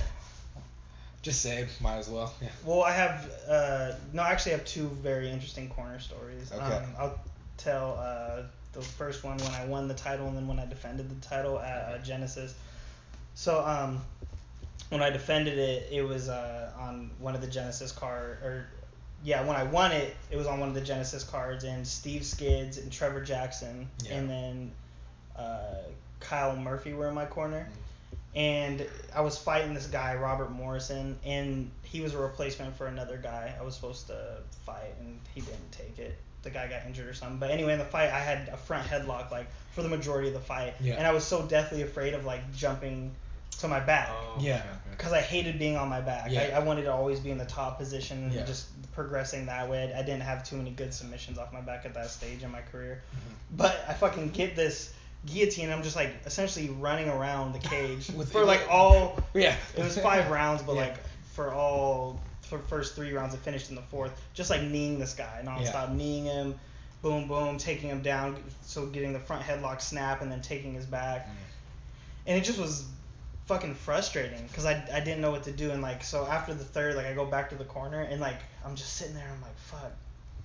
What do I do? And uh, Steve Skids and those guys are giving me coaching advice. And so then I like go back out and I'm fighting. And I managed to get the guy up against the cage. Okay. and then like I take him down and I'm uh like just ground and pounding him and like I hear I hear this voice like or Matt's like push his face push his face and I hear this voice go listen to him Scott and I'm just like and I like look out that- this is that- mid-fight is I that look a out the little cage boy? and it's my Yeah. mom Oh, okay. and my mom's in the fucking corner next to Matt And, like, I'm just- no, no. I'm like, what is going on? And then Matt just looks at her. I remember this vividly, and then he just goes, okay. He's like, all right, push face. He doesn't like that. Yeah. So I don't finish the fight, and then like I don't know where my mom went, but I come back out, and Matt just gets up and he looks at me, and he's like, what are you doing? He's like, you're running around getting this guy in a front headlock. He's like, you got to finish the fight, and I'm like. Okay, well, da da da. And he's like, no, finish the fucking fight. He just yells at me. so I go out there, front headlock, guillotine, it's over. Yeah. But uh, yeah, that was pretty epic. The second, so I defended it after that, Yeah. right? And so um, I knocked the guy out, and DJ and Steve are in my corner. So this is post fight. I'm oh. like, I Oh, just, no, yeah, I yeah. just lose it, and I'm like running around the ring, Yeah. and I'm just yelling. I'm like, it's my belt, it's my belt, and I guess Steve is like trying to reach for me Yeah, to trying calm to me catch down. you, yeah. He's like trying to grab me. He's like, Scott, stop. You just, and I'm just running past him. I'm like running past him consistently. Like, Scott, stop. And then DJ told me this. I didn't see it, but Steve put his arm out, and No. DJ grabbed his arm, Yeah. and he's like, no, let him have this. He needs this. full on psycho, dude. But oh. yeah, I'm trying to think of other corner stories, but no. Other than that, just I always had Steve Skids was one of my main corners, and he was always really simple. Mhm. Like um, t- he would tell, he'd really give me good advice on when to push the pace and then when to dial Mhm. back, and because I, I never really had a good measure, I would just You just kind you're just going. go yeah. and just a buzz saw, you know. Yeah. So he helped me dial that Hmm. back. But yeah, that was those were some hilarious stories from the from the corner. Uh, Yeah, like when I say Matt yelled, like I'm making it seem really mild, but he was like, "Finish the fucking fight," and I was just like, "Okay, yep, that's what we're gonna do. Yep, we're gonna, just gonna get this." yeah, I guess guy." we're just gonna finish this. Yeah. Yeah, yeah. man. I'd say the funniest corner experience I've had was when I was uh, cornering Jay White for a fight. I think it was like Christmas time. We already It was- know it's gonna yeah, be great. It's gonna be great. Yes, yeah.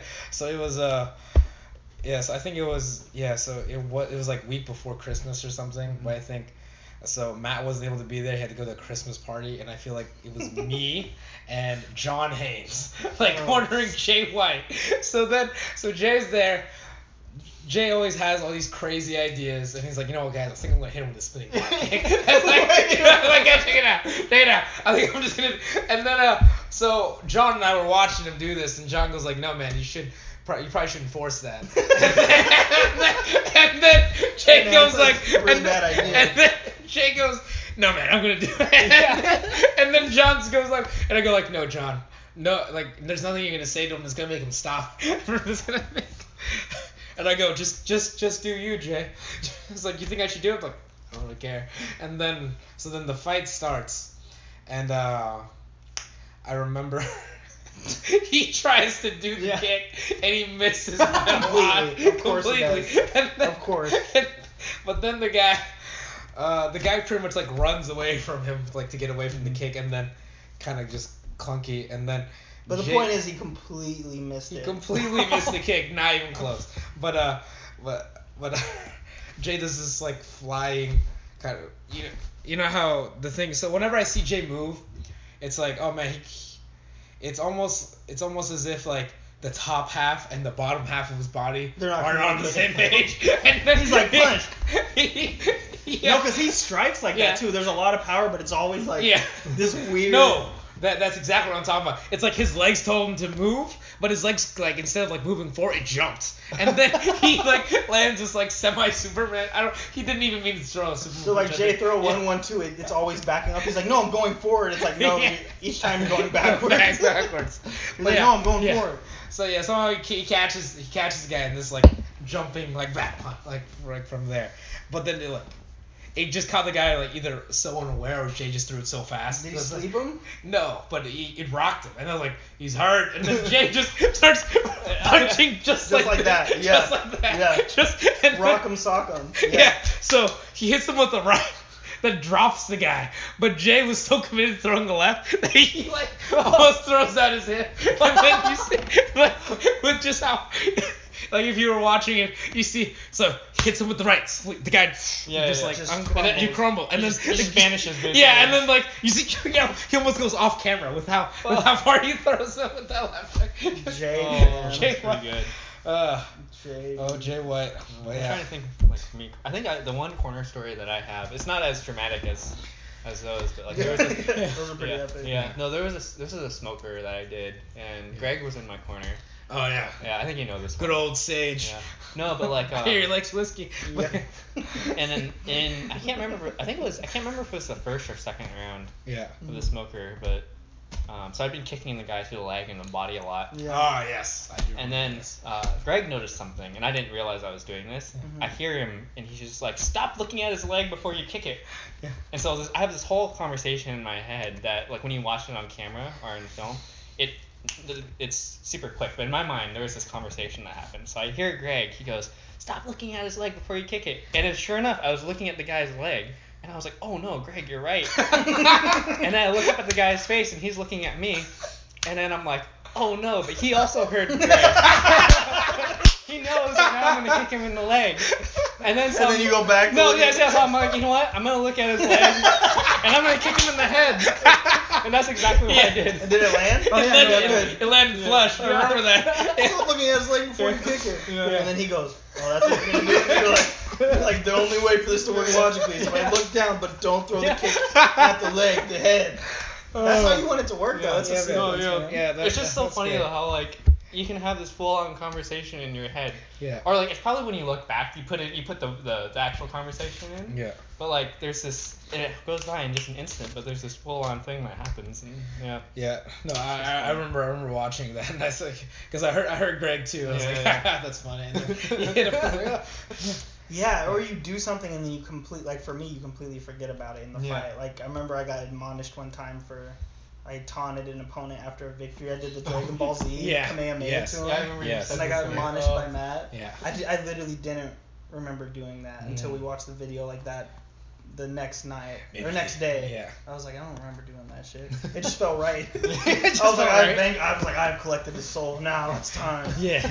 His soul soul is mine. What the fuck was I doing? Matt got so mad. But it's funny because one of the coaches was like, "Yeah, man, that was a great fight. You know what was really awesome though? It was uh, Bobby Brokenshire. Oh, yeah. like, you know what was really awesome is when you did the Kamehameha. that was fucking sick, bro. He's like, that was, Oh. dude, that's all. That's what you want to do. I was like, oh, okay. Oh, Matt fuck. did not like that though. Ugh. You But is. Bobby Brokenshire is that Drew He's, related? he's Drew He used to like come in and coach every once in a while in Oh, okay. corner and stuff. Yeah, Um, he's he's a wrestling coach now. Yeah. like Okay. at, uh, Pretty successful at- wrestling yeah, coach, at high yeah. school, I think Kennedy. I can't forget. Mhm. Okay. But yeah, That's yeah, that's cool. yeah, it's Drew's older brother. Gotcha. Mhm. Um, He used to fight um, at AMC. Had a couple fights. Yeah. Yeah. I remember well spa- same time like you know that same when the smoker when you're uh because I remember that guy you're fighting kept throwing like spinning back kicks. Oh, I know what And, you're I- I was Yeah, just yelling garbage. Yeah. It's like me Yeah, yeah, yelling at, and then and then I remember like one someone in the crowd like looked back like you know I don't know Just like uh, he shot and he was like, Who said that? who said that yeah. I've said so much stupid shit at Oh, fights. oh, like, for sure. When like people are on the ground, I'm like knee, Yeah, throw the knee. knee, Use the boy. knock him out. Like the guys have just been side control for like three seconds. Knock him out. Yeah. Or I remember also uh, Ryan. Uh, so Ryan Oh. ha- had a boxing, Yeah. and then it was supposed to be so. Ryan was like looking forward to doing kickboxing, but then Mhm. the only guy he was matched up against was was doing just boxing. Mm. So Ryan, uh, I think he almost kicked him right, but didn't quite kick Yeah, him. yeah, yeah. Yeah. Wait. Yeah, yeah. So He just forgot Yeah, he just point. forgot. Yeah, because I think he threw a jab and was about to throw Yeah. a ten, and then like, and then Yeah. just stop, and then. awesome if he just fucking slept. I know, with yeah, so, yeah, well, yeah, with, with, with the high ten, Oh. because I remember I yelled, "He did that on purpose." Yeah.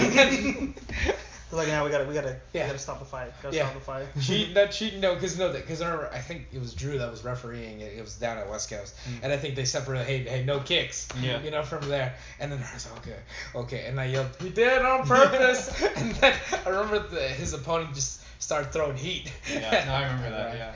That one too, like Ryan, Ryan was doing pretty good in that one. Like he Yeah. started, Ryan started waving the guy Yeah, in waving too. the guy I in, like, yeah. oh, He man. always Yeah. Yeah. Ugh, with his But- K-pop But like I remember though, like I remember Ryan before that. He was really, uh, he was very. Was he nervous? Oh yeah, no, because he prepared for kickboxing, and then the guy wanted to do a box. I, yeah, like, remember he was pretty distraught. he was like, pretty unha- distraught. unhappy yeah, about yeah, it. yeah, But then once he got in there, he was fine. Yeah. So, but I also I think like the reasoning was like, oh, the guy has a hurt ankle or something like that. That was like the reasoning. But he had his But he boxing showed up with boxing I don't, shoes, Oh man, so- good thing he came out with his boxing yeah, it was, shoes. it was kind of like Yeah. mm, I don't know Yeah. about that, but Yeah. Yeah, that happens with the amateur shows. Is you just gotta be very aware that it's subject to change. Yeah. That's why you always got a flying knee, man. Just throw a flying knee. It They're always like, yeah, you're doing. works. You thought you're doing submission wrestling. Well, now you're doing full MMA, Yeah. and it's like, okay. Just gotta be Oh man, you prepared. you thought you were doing kickboxing? Oh, you Actually, thought this was a played grappling chess. tournament? Yeah. No, this is underground fighting with brass knuckles. Yeah. it's like, what the fuck's happening? Yeah, man. So, what are your goals now? Like, or do you want to fight, and have a quick turnaround, or? That's a good question. I think for me, like, I think that so because like this is not the first time I've had a concussion. Um, this is the second for sure, and there's probably been at least one other one. Um, but that I don't know because I that one like when that when I got so my first fight I had, uh, it, it got stopped in like a minute or something like that because I got dropped twice. Hmm. Um, But you, that you didn't know of though at the time. yeah, yeah, but one of them I didn't remember. So. Wait, what do you mean twice, Gabe? Yeah, yeah, yeah, yeah, yeah, yeah, yeah, yeah. That's a real story. Is Gabe in your corner? no, but I, but I was But- trying. but to Gabe was watching it, Yeah, though. yeah. Mm. And then yeah, but then um, no, but like so, but that one like after like I don't like I was super like bummed out about the result, but I don't remember experiencing like any sort of concussion or post concussion syndrome sort of things. Mhm. So that one like, I mean you get dropped twice, probably it's not good for you. Something happens. No, not at Probably all. probably not great for your brain. Yeah, exactly. No. Um, but I didn't experience any sort of symptoms, so. Okay. But, um, But on this one you did. oh yeah, this one I did. Um, like. No, like um, what was it? Like even I saw like after the like so I'm still at the venue, and like I actually there was like twice where I started to feel nauseous, but like it was like one of those things where like I think because it just happened and I'm aware that like okay you might have been concussed by that, Mm. like you just never know, and then so I started to feel nauseous, but I just kind of like wanted to ignore it, so it's just like so that Yeah. happened, like um and then but like and then the, the next day I felt I felt pretty good fine, but I could tell something slightly foggy in the head, but you just don't know Yeah. Because there's other times you get slightly foggy, like you know you don't sleep well, things like that. Yeah. And- oh yeah, and I did not sleep well that night. Um, because like what I think what Greg wanted me to do was just you know like if you can like sleep at a friend's place or something, have them wake you up and stuff like that, like that whole thing. Mm-hmm. Um, so I didn't sleep well that night. So the next day I felt a little foggy, but I was like, oh maybe it's just that. Yeah. Uh, but on Monday, that's when it hit more. I went to work and I actually felt great up until the point where I wasn't feeling great. And Yeah. about how what, what was that time frame? um, I showed up to work around like eight or nine, and then At eight oh one. no, no, I felt fine actually Yeah. up until maybe like noon. It's around something like lunch. that. or so, Yeah, something like that. so. Yeah, and then like the first and the other time I had a concussion, that's how it was too. Like I felt fine for like it, it took a couple days to settle in. Mhm. And then when I look through the literature, I think that's how it normally is. It Yeah. takes a couple days, and I think there's something about how like your brain, the first couple days is still trying to figure out like where it's at. Like it, things are trying to settle in. It's like Mm. trying to normalize. Yeah, something like that. And then there's a point a couple days in where it starts to realize it, it settles in. Like okay, this is where we're at, and then you start to. That's when you can start to feel certain things. Yeah. Um, That's like with high levels of stress too. mhm. Yeah. Like I just took a six-hour Oh exam, yeah, yeah, yeah. dude, and like how so I the LSAT, right? Yeah. Oh, okay. and it was just brutal. Yeah. But like how I feel today is like now I'm starting to feel it, just the exhaustion Mhm. and the.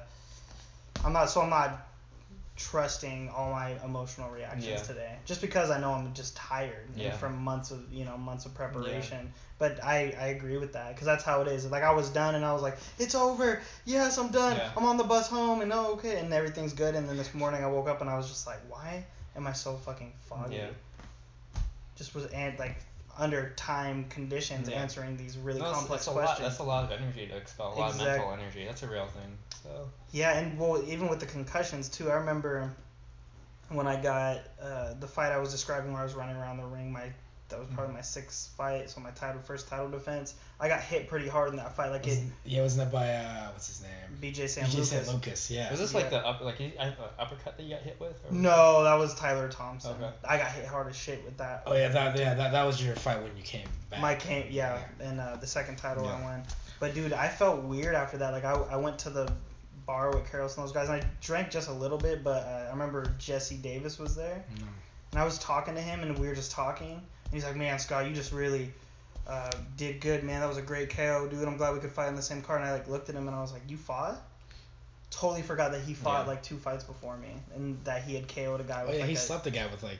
yeah, a, a off angle overhand where I Right, could still yeah. see it, but I just was like, "What's going on?" And then that next day, dude, just not Not remembering or just not feeling. yeah. Or when I like fell out of the ring when I was sparring and Mhm. hit my head, just like that whole week, just brain fog, anxiety. Yeah.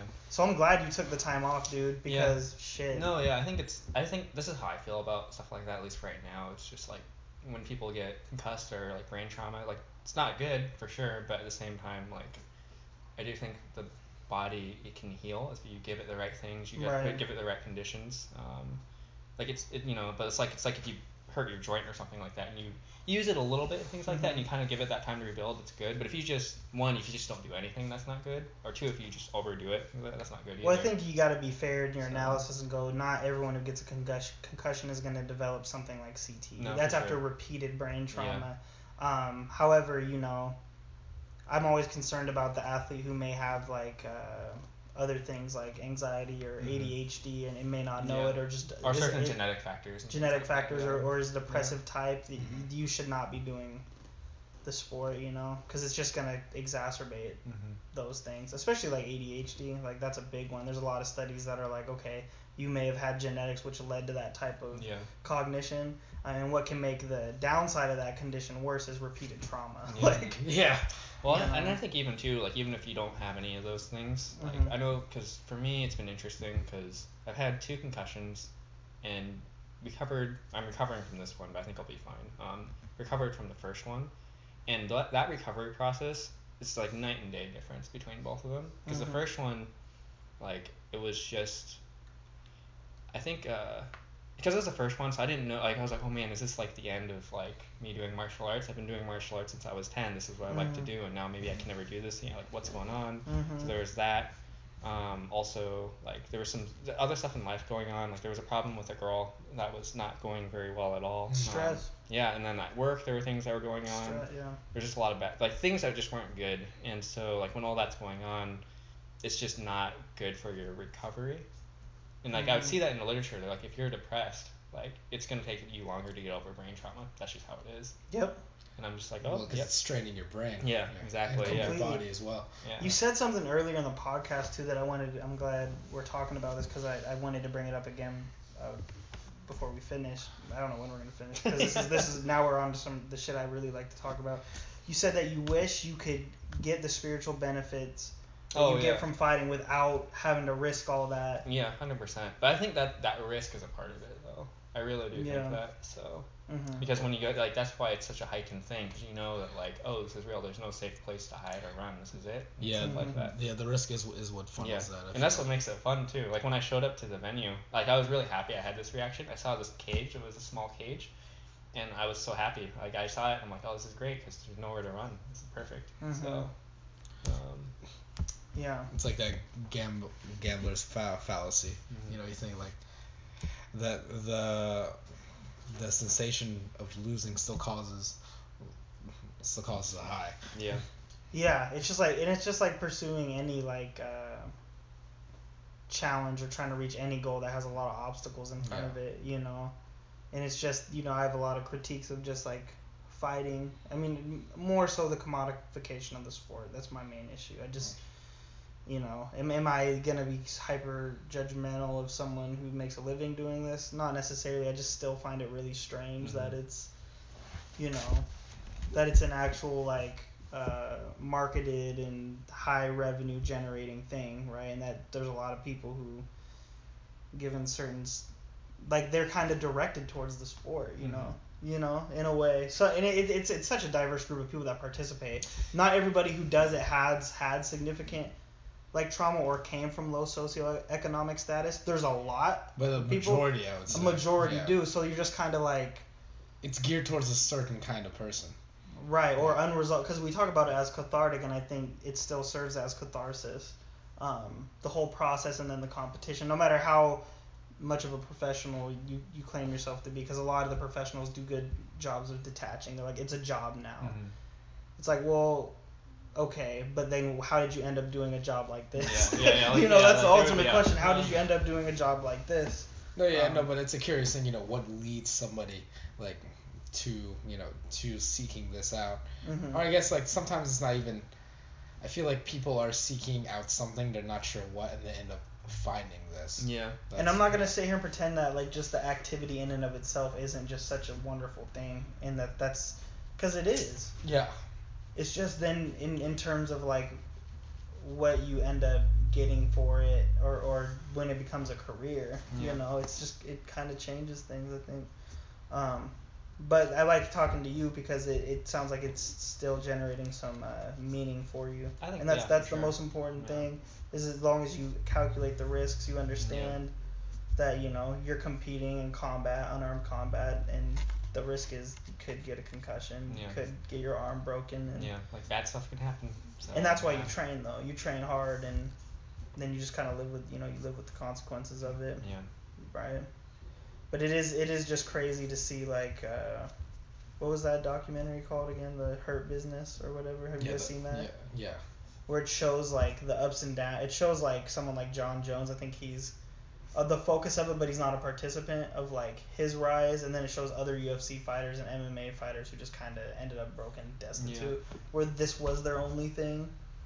You know, because I get a I Yeah. get a question a lot. I get questioned a lot by guys up and coming like, "What should I do?" And I'm always like, "Man, you just got to build something else up." And that's while you're doing fighting, and if you want to go pro, make sure you also have something else to just fall back on. So No, it's yeah. like, I think that's that's if you if you have the opportunity to build something up, that's Mhm. else. I think that's that's the right approach. So yeah. I think just having a being a well well-rounded person. person, you know, yeah. It's just 'Cause it's this just is how just it a goes. part. yeah, Yeah. It's like you yeah. don't want to put all. It's like just in like anything. If you put all your eggs in one basket, yeah, and then like, Mhm. oh well, what happens when if that doesn't fall through? yeah. Yeah. Well, it's interesting too, like um, because for me, like I used to do judo, and there's um, I remember uh, Judo state champ. No. Are you a judo state? No, no, no. I was just No. referring back to he was talking about how it would be Kent versus Kent. Oh yeah. for the, Yeah. for the judo state state championship. I'm like, who's gonna win? Kent. yeah. Kent's gonna be sure to win. Uh, Yeah. Yeah, but um, no, but like the one of the so the the Olympic coach or one of them, Jimmy Pedro. So like Mhm. it's interesting because judo the judo athletes face an interesting, well, not problem. It's just an interesting situation. A lot of them because they come from scholastic sports, at least in the U.S. Like everyone tends to be young, right? When they're competing, like a lot of like you can have some really high level competitors that compete in high school, and then some of them move on to college and you know, and then after college or around that time, maybe they're competing in the Olympics, things like that. So you have these athletes that are um, in their early 20s, that maybe at the peak of their athletic career, Mhm. quite possibly. Um, and so there's, but they're in the U.S. and there's a lot of different options like they have, right? Mhm. Um, and so there's this interesting question of like, you know, as a high school, if you're a high school student or if you're a parent of a high school student that's Mhm. doing judo and they want to compete at a high level, um, you know, there's this question of like, oh, you know, should they still pursue school or like other opportunities, things like that. And Pedro had an interesting answer to the question. Yeah, what in, was it? in his mind, he's like, they should, you know, still pursue judo and stuff, but you should try to pursue school and some other thing. And he has this, at least in this interview, and this was a while ago. At the time, he had this belief that it had a benefit to their judo career. no doubt. And the Yeah. reason being is just simply like when you have multiple things, it's just like if you maybe you lost a national competition or you didn't do as well as you wanted to, but you're still having success in school, or you're still having success at work, you're still having success somewhere in your life, and Mm-hmm. so even though you had a failure here, you're able to bounce back from that a lot easier Right. because you're still successful in other areas, or vice versa. Maybe like you got fired from your job, or Mhm. you you you didn't get accepted into this program or things, but you're successful in judo. Yeah. So you still have this way to You have you have more than just judo going Exactly, Because I think. I think that's what happens to a lot of athletes is that their their sport becomes their identity and they yeah. don't know who they are without yeah. it. Like and, Yeah. and for me, like I experienced obviously not to that level, but when I was younger, like my identity was so so closely tied to Yeah. martial arts, and maybe and that's fine, but maybe like outcomes that were happening in martial arts, Mhm. and that was the part that was unhealthy. Yeah. That like um Outcomes that weren't always in yeah exactly like if you, your if you if you had Yeah. success, it was great, but then if you had a failure, it just destroyed your world. Yeah. You know? And it, it's a, it's a different level of commitment to like do competi- martial arts competition and like get your feet wet a little bit. It's, Mhm. I feel like the the risk is minimized because you could be a lifelong martial artist and spar and do all the and spar in an intelligent way and still preserve like your brain health.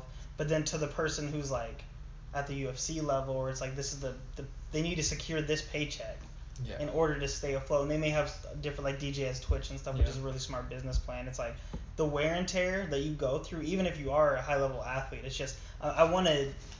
I'm going to be interested to see the studies that come out if we're ever going to do them on like brain health. Yeah. Right. Because I mean, obviously boxing boxing has changed and MMA is safer than boxing, and boxing is safer now Than and- what it used than to it, be. when it used Yeah. to be. So, but still, I don't know if there's been enough research into and studies into like what ath- MMA Yeah. athletes go through and the damage that they actually Yeah. take during like a really heavy fight. Yeah. Um, and like you said, the brain can recover, but it's that's still probably one of the more grotesque aspects of the UFC is like you have, and I even caught Dana White himself in an interview. Like he doesn't know anything about fighting. He knows about marketing. He knows about being a businessman. He boxed a little bit, but just the fact that that is the the sacrifice that athletes make, and I I do think that these fighters should be compensated and should be able to. Um, they are, but in a way that I I just feel is more just by participating at that level. I think there should be a higher baseline form of compensation just because of the fucking risk. Because Mhm. without the fighters, what do you have? Yeah, there's no product. There's nothing. yeah, Nothing. there's nothing. You have absolutely nothing. You know. That's why you go into cockfighting. Yeah, that's yeah. I mean, John McCain was wrong about a lot of things, but you know he was kind of right about the human cockfighting thing. And he said about you. You know he said that right. Yeah. Yeah, but it, I mean, that's why I just tend to favor the the spiritual. I mean, there is a great spiritual experience with it. Like even looking at T Wood last night, knowing where he came from. He came from Ferguson, Missouri. The conditions, the social conditions there, and what ha- what kind of happened in Ferguson 2014 for him to be like a, a role model mm-hmm. for his community, mm-hmm. right? Hard work, perseverance. So it cuts both ways, man. There's contradictions. Yeah. And just acknowledging the contradictions of like being a professional, but even the risks of an amateur. It's like you get this great reward Yeah. from what you just went through, but then you're also like, fuck, I gotta chill for a month Yeah. and make sure my brain's okay. Yeah, and then you have those concerns and things like that. but- Exactly. Yeah. Yeah. I feel like too, it's just at least with the concussion thing, it's like it's one of those things where like one it already happened, so I can't stress about it, and two, I think when the first concussion I had, I stressed about it so much, it made the recovery way worse. And there was actually there was an incident too, had nothing to do with getting hit and stuff like that, but I got super stressed out about certain things. It was really it was a bad, it was a dark little moment, but like I got so Mm. stressed out about some other things, it made my concussion significantly worse. Like I was recovering, and then some happen, something happened, and then I got so stressed out, and it dropped me down and stuff like that, Mhm. right back Yeah. to where I was before. Well, well, I think that just shows that like how important mental health is yeah, that people like don't that the, pe- that people don't don't consider. You know, I mean, not not just the, of course the physical aspect of like yeah, it's, things can hit you, but like I feel a lot of people don't like don't consider just like that their thoughts their thoughts have power over them. You know, and then that the the voice in their head ends up that can either it can either help you like succeed or it can you know it can hurt you a lot yeah, like from there. So it's it's curious how a lot of people have have just an un, unhealthy mind space. Hmm For sure, you know, and you gotta you gotta protect your brain, you know. So, yeah, reducing stress is so important to just brain growth, memory. You know, you know all the studies out there. High levels of stress impact memory, yeah. Mhm. recall, um, yeah, all that. like all that matters, and just ha- and picking to have a deciding to have a positive outlook on things and stuff like Mhm. that. So Yeah, man. Yeah, I mean, I feel it's like what you were saying, Scott, on how yeah, some people with uh just how people's brains are wired, they they might be Yeah. more succumb, you know, to either high anxiety or or high high depression. hmm That yeah, then once their once their brain health deteriorates due to like stuff as concussions, it gets even the problem just becomes even more overemphasized. Yeah, and it's, it's just that I'm saying though it's like the the whole uh, phenomenon with the NFL, right? Yeah. Like all those people, all those athletes that Yeah. started having experiencing these symptoms. It's like, Yeah. is there gonna be a day where that will happen with MMA? You know? Uh, it could, Like, it, it could, po- no, it could definitely possibly happen because like if you think about it, all the all the athletes haven't quite reached to that age where they're you know where And it's a young with sport, status, Yeah, from there. Yeah, and then I know we talked about this already, but there was that you know there was that MMA fighter who got killed in the car collision, and they found that his Oh, that his brain had had signs of CTE already. And Yeah. I think I think he was only like what eight eight fights in his career, and I think undefeated. Yeah. Yeah, and I mean they're they're doing a pretty good. They're quick to the draw, like the thing with Holloway, right? Where Holloway oh was yeah, yeah. slurring and he just wasn't making much sense when he was talking to Bisping. He looked like he was falling asleep in the interview, and Bisping was like, "Are you okay, Max?" And he's like, "Oh yeah, I'm good." He had gotten a concussion in sparring. But you is that I see that's the thing that's always curious to me because it's been that's been happening or that was supposed to happen what over um over two months ago I think it's Mhm. supposed to happen in July and we still haven't heard like a reasoning for why he for why he's out.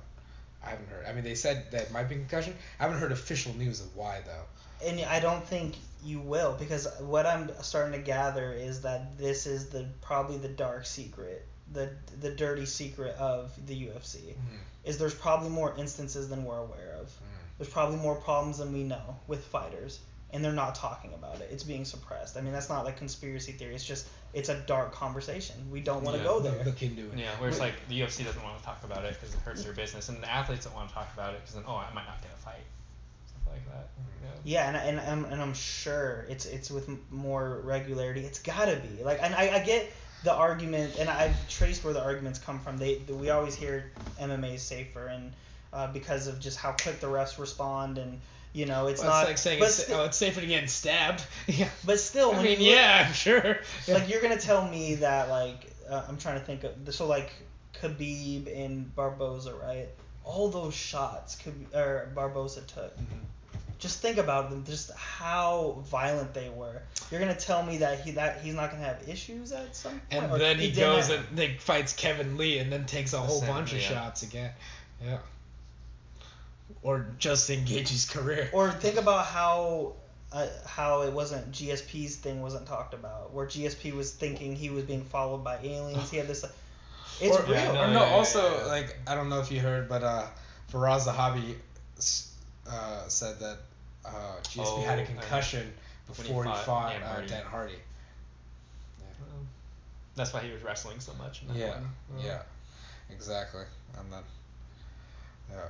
Yeah, but we're glad you're taking care of yourself for sure, man. Yeah. You know. Well, it's just like same like it's like it's amateur. I'm not professional, and even if you are professional, it's just like is there what's the Is that because like, like what, what's you're- the is it worth Saint- the risk? Exactly for Saint Pierre fighting Yeah. Dan Hardy. He's at the top of Canada. Yeah, top like of that, Canada. He's got is, is the yeah. champion, things like that. No, super and that's the dominant. thing, I It's felt like, okay, like- I, I can see the logic behind Exactly, that. and then for mm-hmm. us, yeah, like it was Yeah. ultimately you know George's decision, Yeah. like to do that, and also, I mean, the, I mean, yeah, he's making. Well, I'm sure they, you know, they let him know, like, Yeah. and you know, you we train. You have to weigh the risk, but like Yeah. you know the risk, yeah, it's it's a huge risk Yeah. because it's your livelihood. Yeah, and then for me, it's just like, dude, what's taking like one month, one and you know two months off and stuff like that. Yeah. It's like Right. it's nothing. So Yeah, for you, there's no real loss because Yeah. it's not your own, your sole source. It's not a source of income right now. Yeah, it's exactly. an expenditure. yeah. Yeah. But at the It's same time, you're, you have a job. You have a full time Yeah. job. Yeah, and it's just like, and, and you know, it's like I'm at that point where it's like I kind of miss being in the gym. I want to be back in. At mm-hmm. the same time too, it's just like, oh, it's kind of nice being able To to be just- away, yeah. Yeah, to be away. It's nice to it's nice to have that. So Oh, so this is what life is. yeah.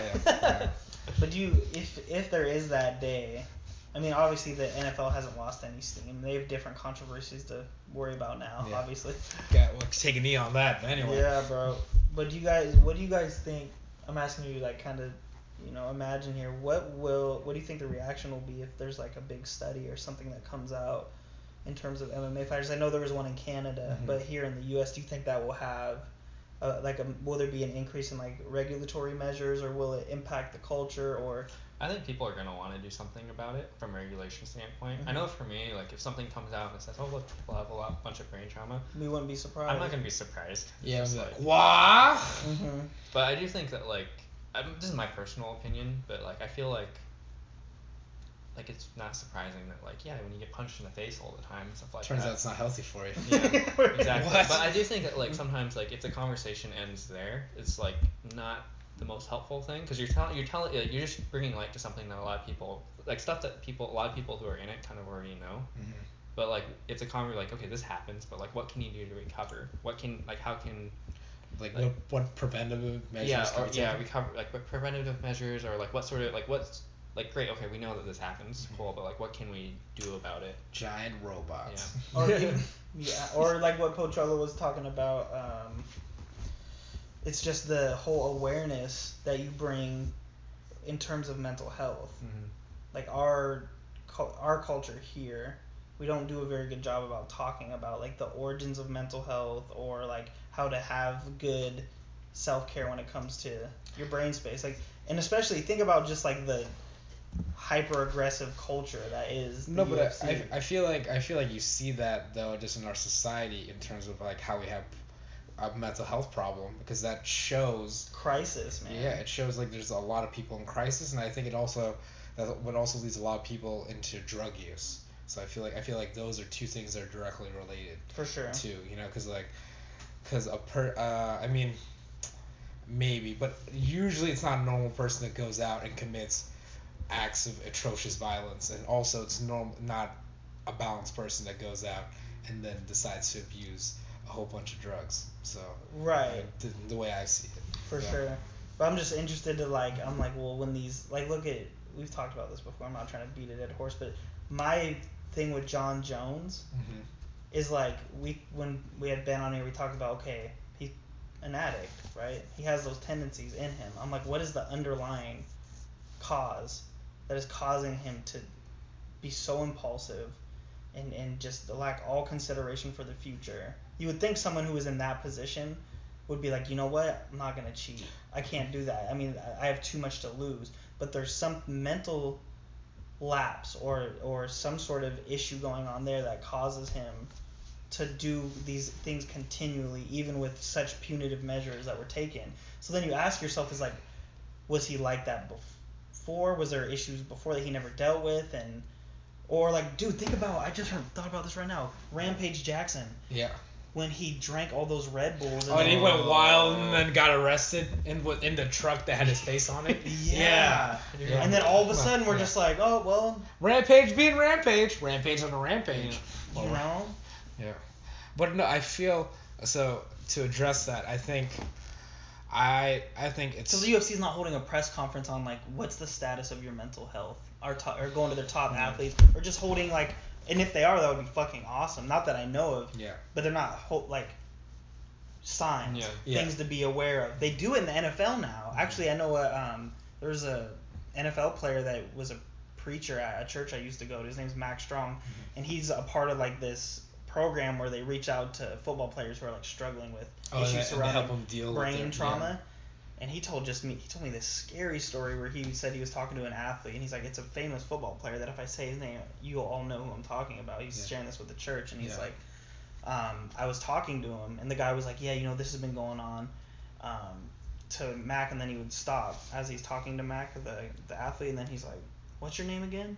And I know we I'm bad with names but like he told him three or four different times what his name was. He's like, "It's me, Mac." And he's like, "Oh yeah, okay, man. Blah blah blah blah. This is going on with my family. We've been me and my wife have been getting into fights a lot.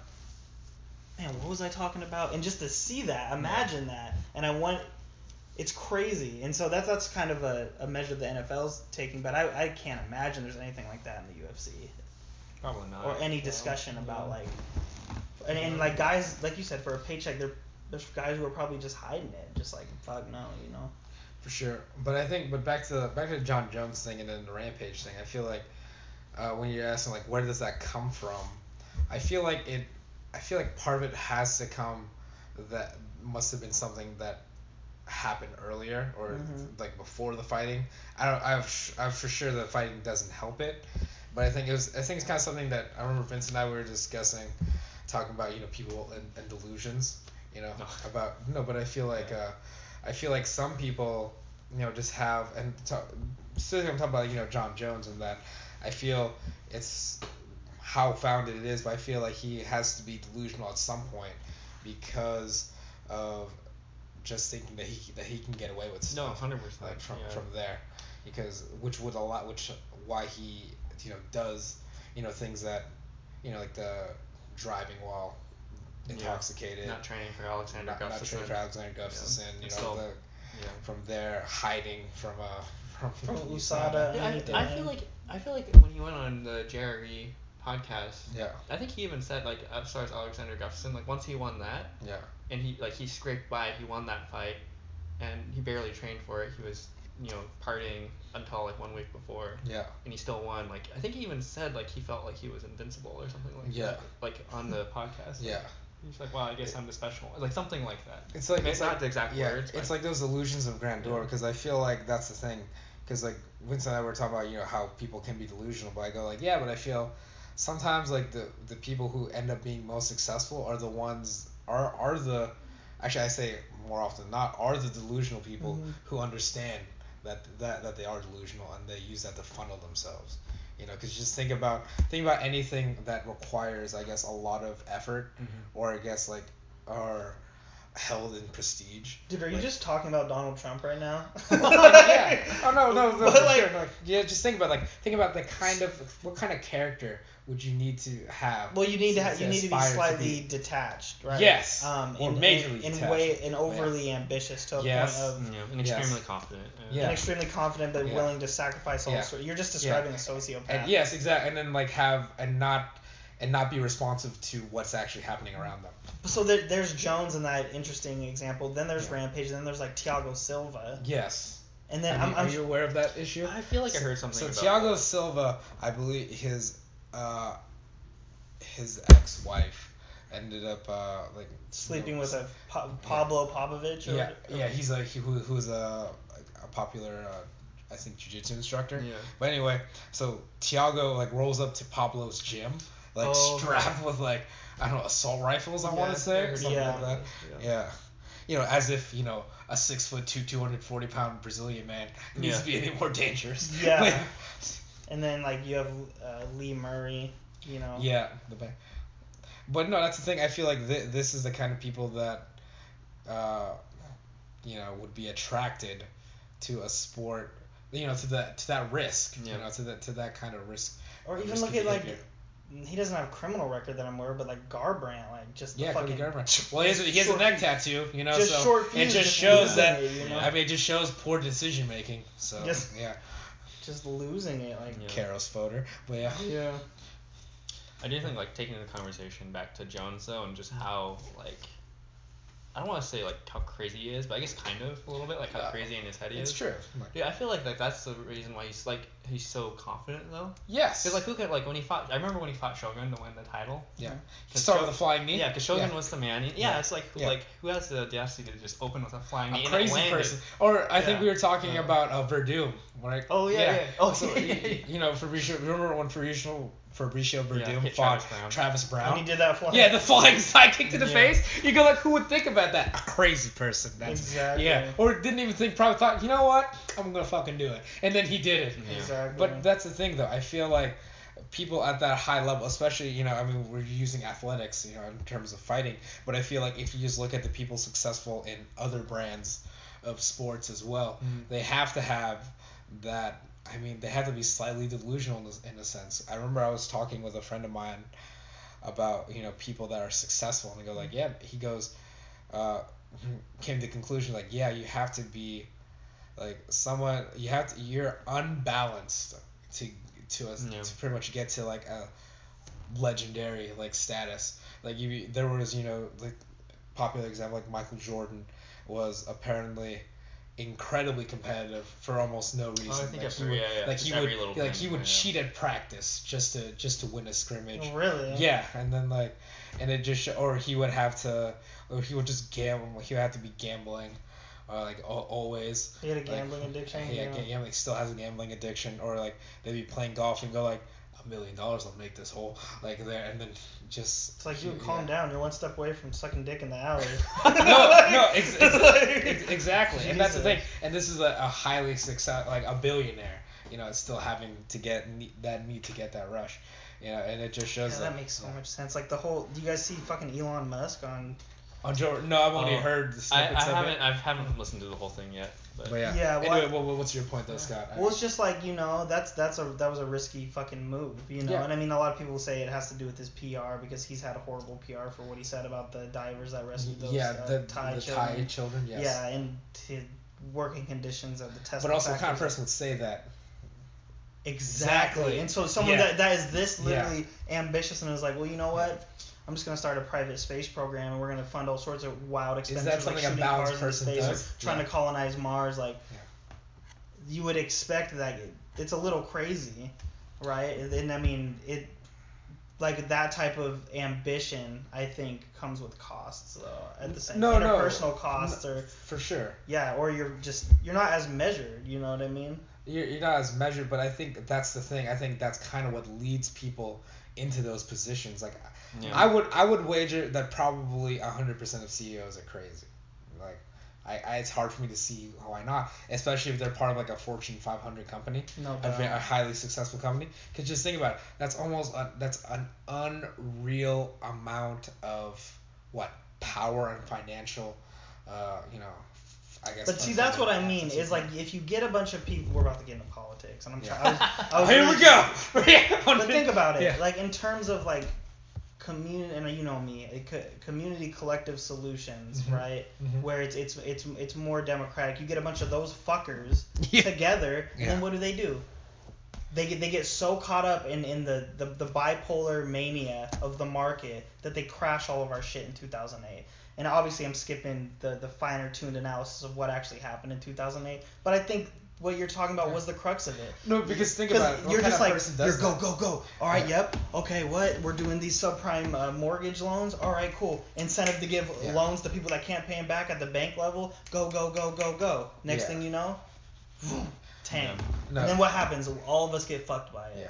No, Scott. So this is the way I look at it. What It's could fuel that? What narcotic? What potent narcotic would fuel that? It's the potent narcotic alcohol? capitalism Narcotic. of Greed? unrestricted Yeah. capital. Anyway, go ahead. Yeah. No, but no. You see, that's the way I look at it. It's like look at uh, let's say like a, let's look at like an average like you know car or like a it's like an average sedan. Like let's look at like a Civic. Let's look at that Honda right? out there. Yeah, what the fucking yeah. crazy guys yeah, driving right. that? Yeah, yeah. No, no, no. Yeah, like yeah, like oh man, I see a busted There's a- Civic. there's a yeah. duct tape Honda, on it and the bumper's yeah, right. Let's take a look. Let's take a look at that. Or let's say there's like. We'll uh, make it. We'll look back on that. But go ahead. But anyway, no. So look, look at like a let's say like a factory made car that's you know sold to like a bunch of people. You know Mhm. that's that's like okay, it probably moves you know pretty average speed, right? Or let's take a look at like a souped up, you know NASCAR that's Mhm. like that's re- that's built for one thing, speed, right? Mm. And then like how practical is it to drive every day? Not at all. It probably wouldn't survive. But it's like in that it's like it's it's sacrificing a lot of utility just to get just to get just to get you know high performance like from there. I feel like that's what a lot of that's what a lot of people are will or like I'm talking about just in terms of like bringing it back to people Mhm. is that they're sacrificing a lot of you know quote unquote like normal things to get to like to get to like a certain point. That's- yeah, because I mean, and I'm look- not saying that that's good at all, because you know it can crash and burn for sure, but it's like Yeah. so. But it's that I think once again it's that risk though, because I feel like the people it's almost the, you know the same kind of people that can you know I feel that are willing to make that risk to make the greatest good in the world. I think they're also have the Yeah. most potential to do the most damage. No, the well, the, the other Yeah. thing too is there's this book called uh, uh, Strangers Drowning. Okay. And it talks about the moral dilemma of the peop people who want to change the world, yes. and the moral Okay. dilemma of standing on the standing on a sidewalk and looking over into a, a river And seeing- bank yeah. and seeing uh, your loved one drowning and then two children. Mhm.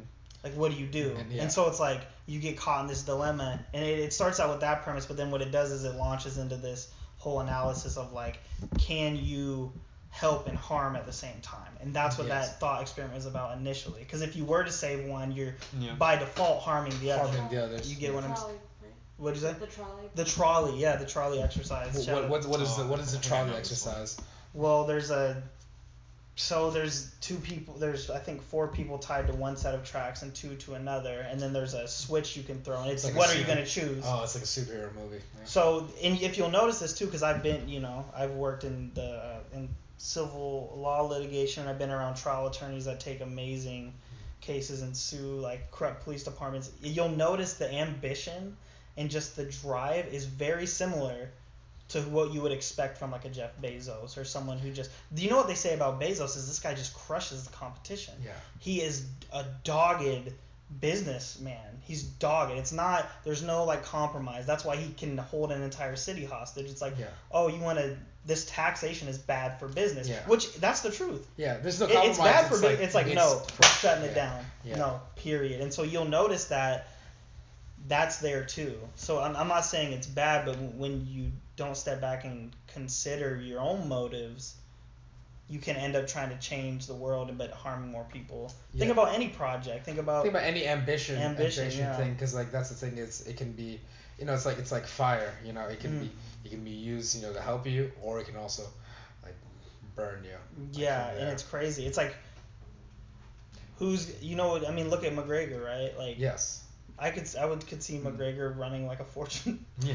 not and not knowing shit, not knowing jack shit about like you know overhead Yeah. or like what what's a successful commodity to put on the market, but just by sheer it's like fucking It's like Wolf sheer, it's like sheer, Sheer- force sheer of will, personality. and, char- and charisma, because people will follow him. But no, but that's the thing, man. I feel like, but I feel like as if you want to dial it back, I feel like that's what humans, in terms like look towards to, you know, because they'll they'll look for, you know, in in times of I guess survival, that's what they needed. They needed like a leader, you know, quote quote unquote. yeah, the, the And you're then- talking about the big man societies that like- that followed after like Yeah. the hunter gatherers kind of topped Yeah. out. It's Yeah. have you heard of the big man societies? I haven't no. So, you know, scattered throughout, like when we were landlocked and we were like hunter gatherer, a stage of evolution. That it, there came a point where we had um, started uh, agriculture and Yes. we're uh, stationary in one particular area, And that- because that population's boomed. Let them pop. A resource, massive amounts of resources were accumulated. I don't have like a particular time for when this happened, but what started to happen is figures rose out of this because there was more stationary Alright, time I see, I see. so different type of religious beliefs were cultivated and there was always one type of person that rose out and would accumulate most of Most the, of the wealth, wealth. just through things like articulation or they may have been a shaman or whatever Like there's some there's something that they were doing. Maybe they saw the world in a different way. Something like that. What- exactly and then they were able to not through production Mhm. but through just that type of in certain Yeah. societies accumulate all this like wealth. that was the value that they that was the value they provided to society was whatever sort of outlook or view or, or or promise how yeah something something like and that. that's why some people believe today like Trump is was considered for a lot of disenfranchised, a- alienated, uh, Rust former Rust Belt Midwest workers is considered the big man. Mhm. He came in, the the guise of successful business. His businesses have been failures largely, but just because of that big man persona and that power, people just fucking gravitated to him. That's one analysis, you know. But yeah, we got there, and you see it. It's everywhere. It's like it has a lot to do with our economic system and how we've just accepted how we relate to one another.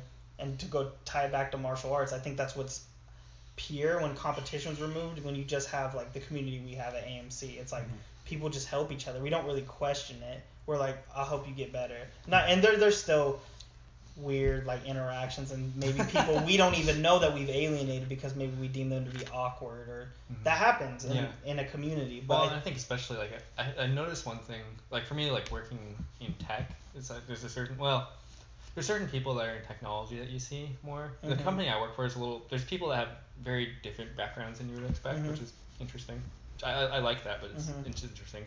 Um, and then at a fight jam it's just like yeah, you have there's a lot of big personalities there, or just a lot of very unique. Of course you would walk Yeah, there, right? Yeah, Yeah. a bunch of crazy people. So No, in the best It's- possible way. yeah, Yeah. exactly. But it's a Yeah. cluster. It's a cluster of Yeah. quote unquote unbalanced people. Yeah, Mhm. sure. So Right.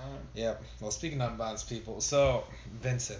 So, yeah, no, has, has me like Scott and I have had this conversation. So, uh, so do you see? So do you see yourself? I guess like fighting again. that's a good question. Um, I think the answer that I would say right now is it's too early to say. It's like a wait and see on how It's a your, wait on and your see. health is. Yeah, it's, yeah. it's like one of those things. Like if, if health wasn't a concern like at all, then yeah, for sure. Okay. Yeah. I think that's the one thing. Um, but we'll, we'll see. I kind of feel like I, I kind of feel like I know the answer right now, but it's like we'll wait and see. Okay. So. Yeah, you want to hold off on that, Yeah. so you don't want it recorded. So remember that time Yeah, yeah. on September 9th, 2018. Yeah. yeah. At about 4:30. yeah. well, yeah, that Vincent said he was definitely gonna fight. Yeah. But uh, yeah, no, for sure. And- But I think, well, no, but I think that's the thing. I think back to, uh, I guess I think what we were trying to get to, talk, we're talking about, you know, delusions. I think you know with our conversation and the conversation, you know, that Scott input. I feel like, uh, a person, so how a person sees the world is really gonna affect how they live their life Yeah. right? Yeah.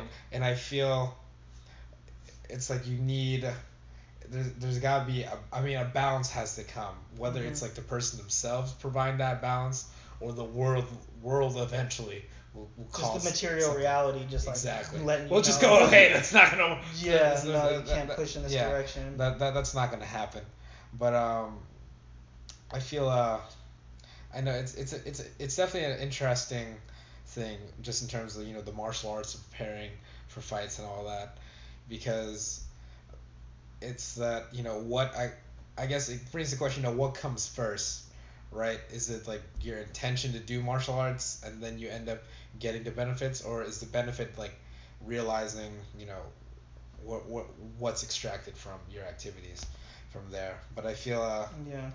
it's like you know because i think that's kind of what you're trying to get to scott like how how do you get that how do you get like I guess the benefits without the risk Mm. of it. Yeah, I just think it's it's on pure your, based on your perspective, but Yeah. it's, I think we all got into it because Yeah. we wanted it to be a vehicle for something much larger. Mhm. Whether we articulate it or not, it's like for me, it's like you know traditional.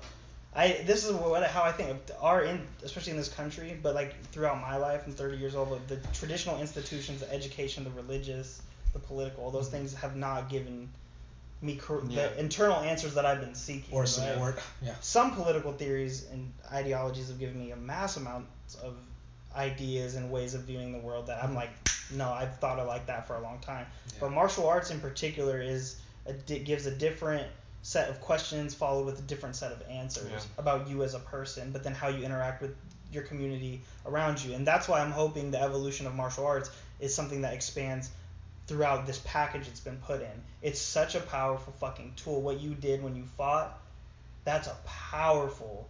And I sound like Joe Rogan, but it's like a, it's a powerful. It's a it's a powerful watch. Yeah, powerful No, Scott McDonald. It's a, Yeah. No, it's a, it's a powerful. Yeah. No, no, no, no. But God. like, but not, not to diminish your message, but no, but it's true. But Because to put it in com- yeah. and just let it kind of sit there without it being utilized for different sets of objectives, it's just Yeah. kind of like a, a waste. You Well, know? and I think it's it's one of those things too where it's like it, it like it is whatever you make it out to be. Like Mhm. one thing I was It reading is about what it is, um, Max Holloway. Yeah, I was reading. I haven't finished this book, and it's not the most complicated or I feel like even in depth book. It's like was- green eggs and ham.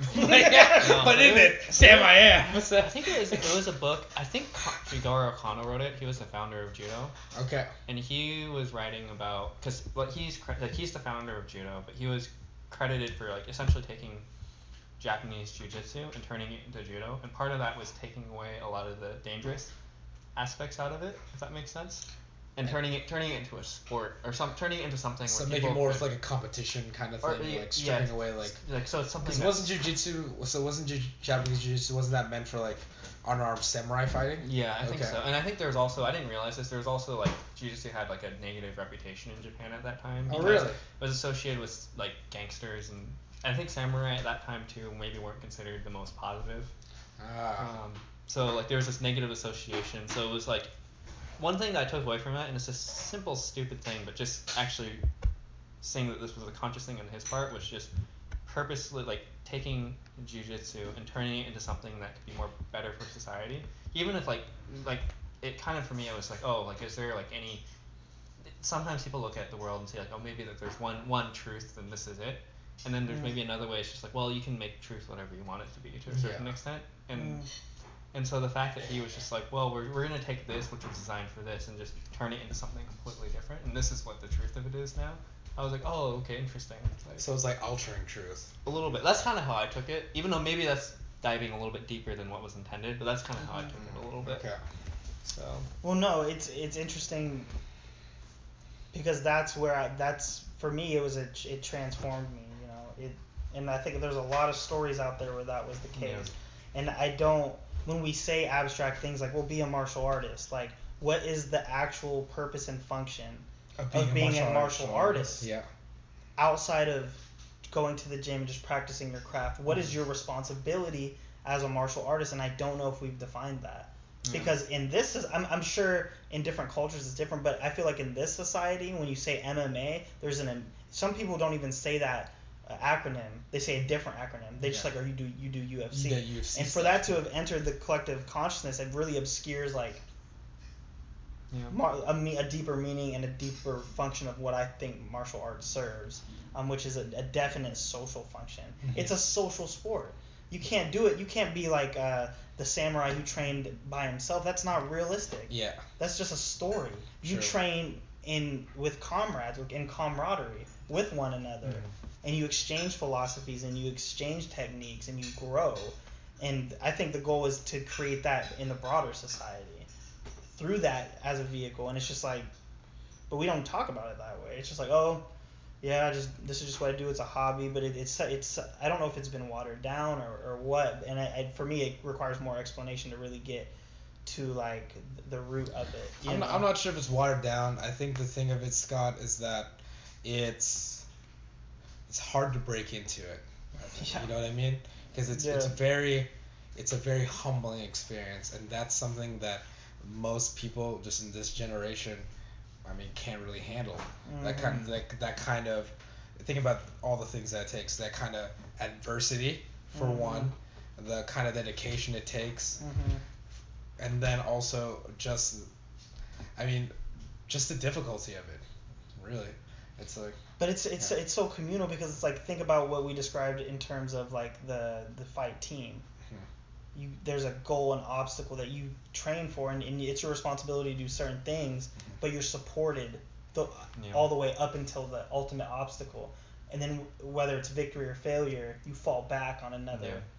That's that's not as present out in the rest of the world. for sure. It's like Yeah. No, I, I try or fail, that, and then the failure for other things is just it's like no, it's just complete survival of the phys- fittest doggingness. And while fighting mocks that in a way, there's still a, a cultural thing behind it that's really Mhm. powerful. You know. Yeah. I think there's something about uh, preparing for probably. I mean, I guess athletics events in general. I, I'd imagine fighting maybe a little. I'm biased, but like fighting maybe a little different because it's more intense. Mhm. But where it's like I I had this idea from the fight because there's almost like this. Um, you know, getting ready for it is like it's in it's whatever, but it's this kind of slow build of intensity, and it reaches this apex on fight night, Mhm. and then there's this dramatic, just like, just intensity just completely goes away, and Mhm. how I kind of feel like I, there's this idea that I had of like maybe like stuff like that is maybe because that's there's something about that for me that was just very I don't know like spiritually healthy I feel like where you just like you go through this intense thing that slowly Mhm. builds and there's all this doubts insecurity questions and stuff that happens and Mhm. it happens whatever happens happens but after that just just calm Right. yeah there's just a calm But it's like it's not in a vacuum though. What is that experience without the collective though? Is what I'm saying. mm, I see what you're. yeah Because could would you? Because you could sh- certainly prepare on your own, yeah it wouldn't be the compete on same, your yeah. own, not have a corner. Mhm.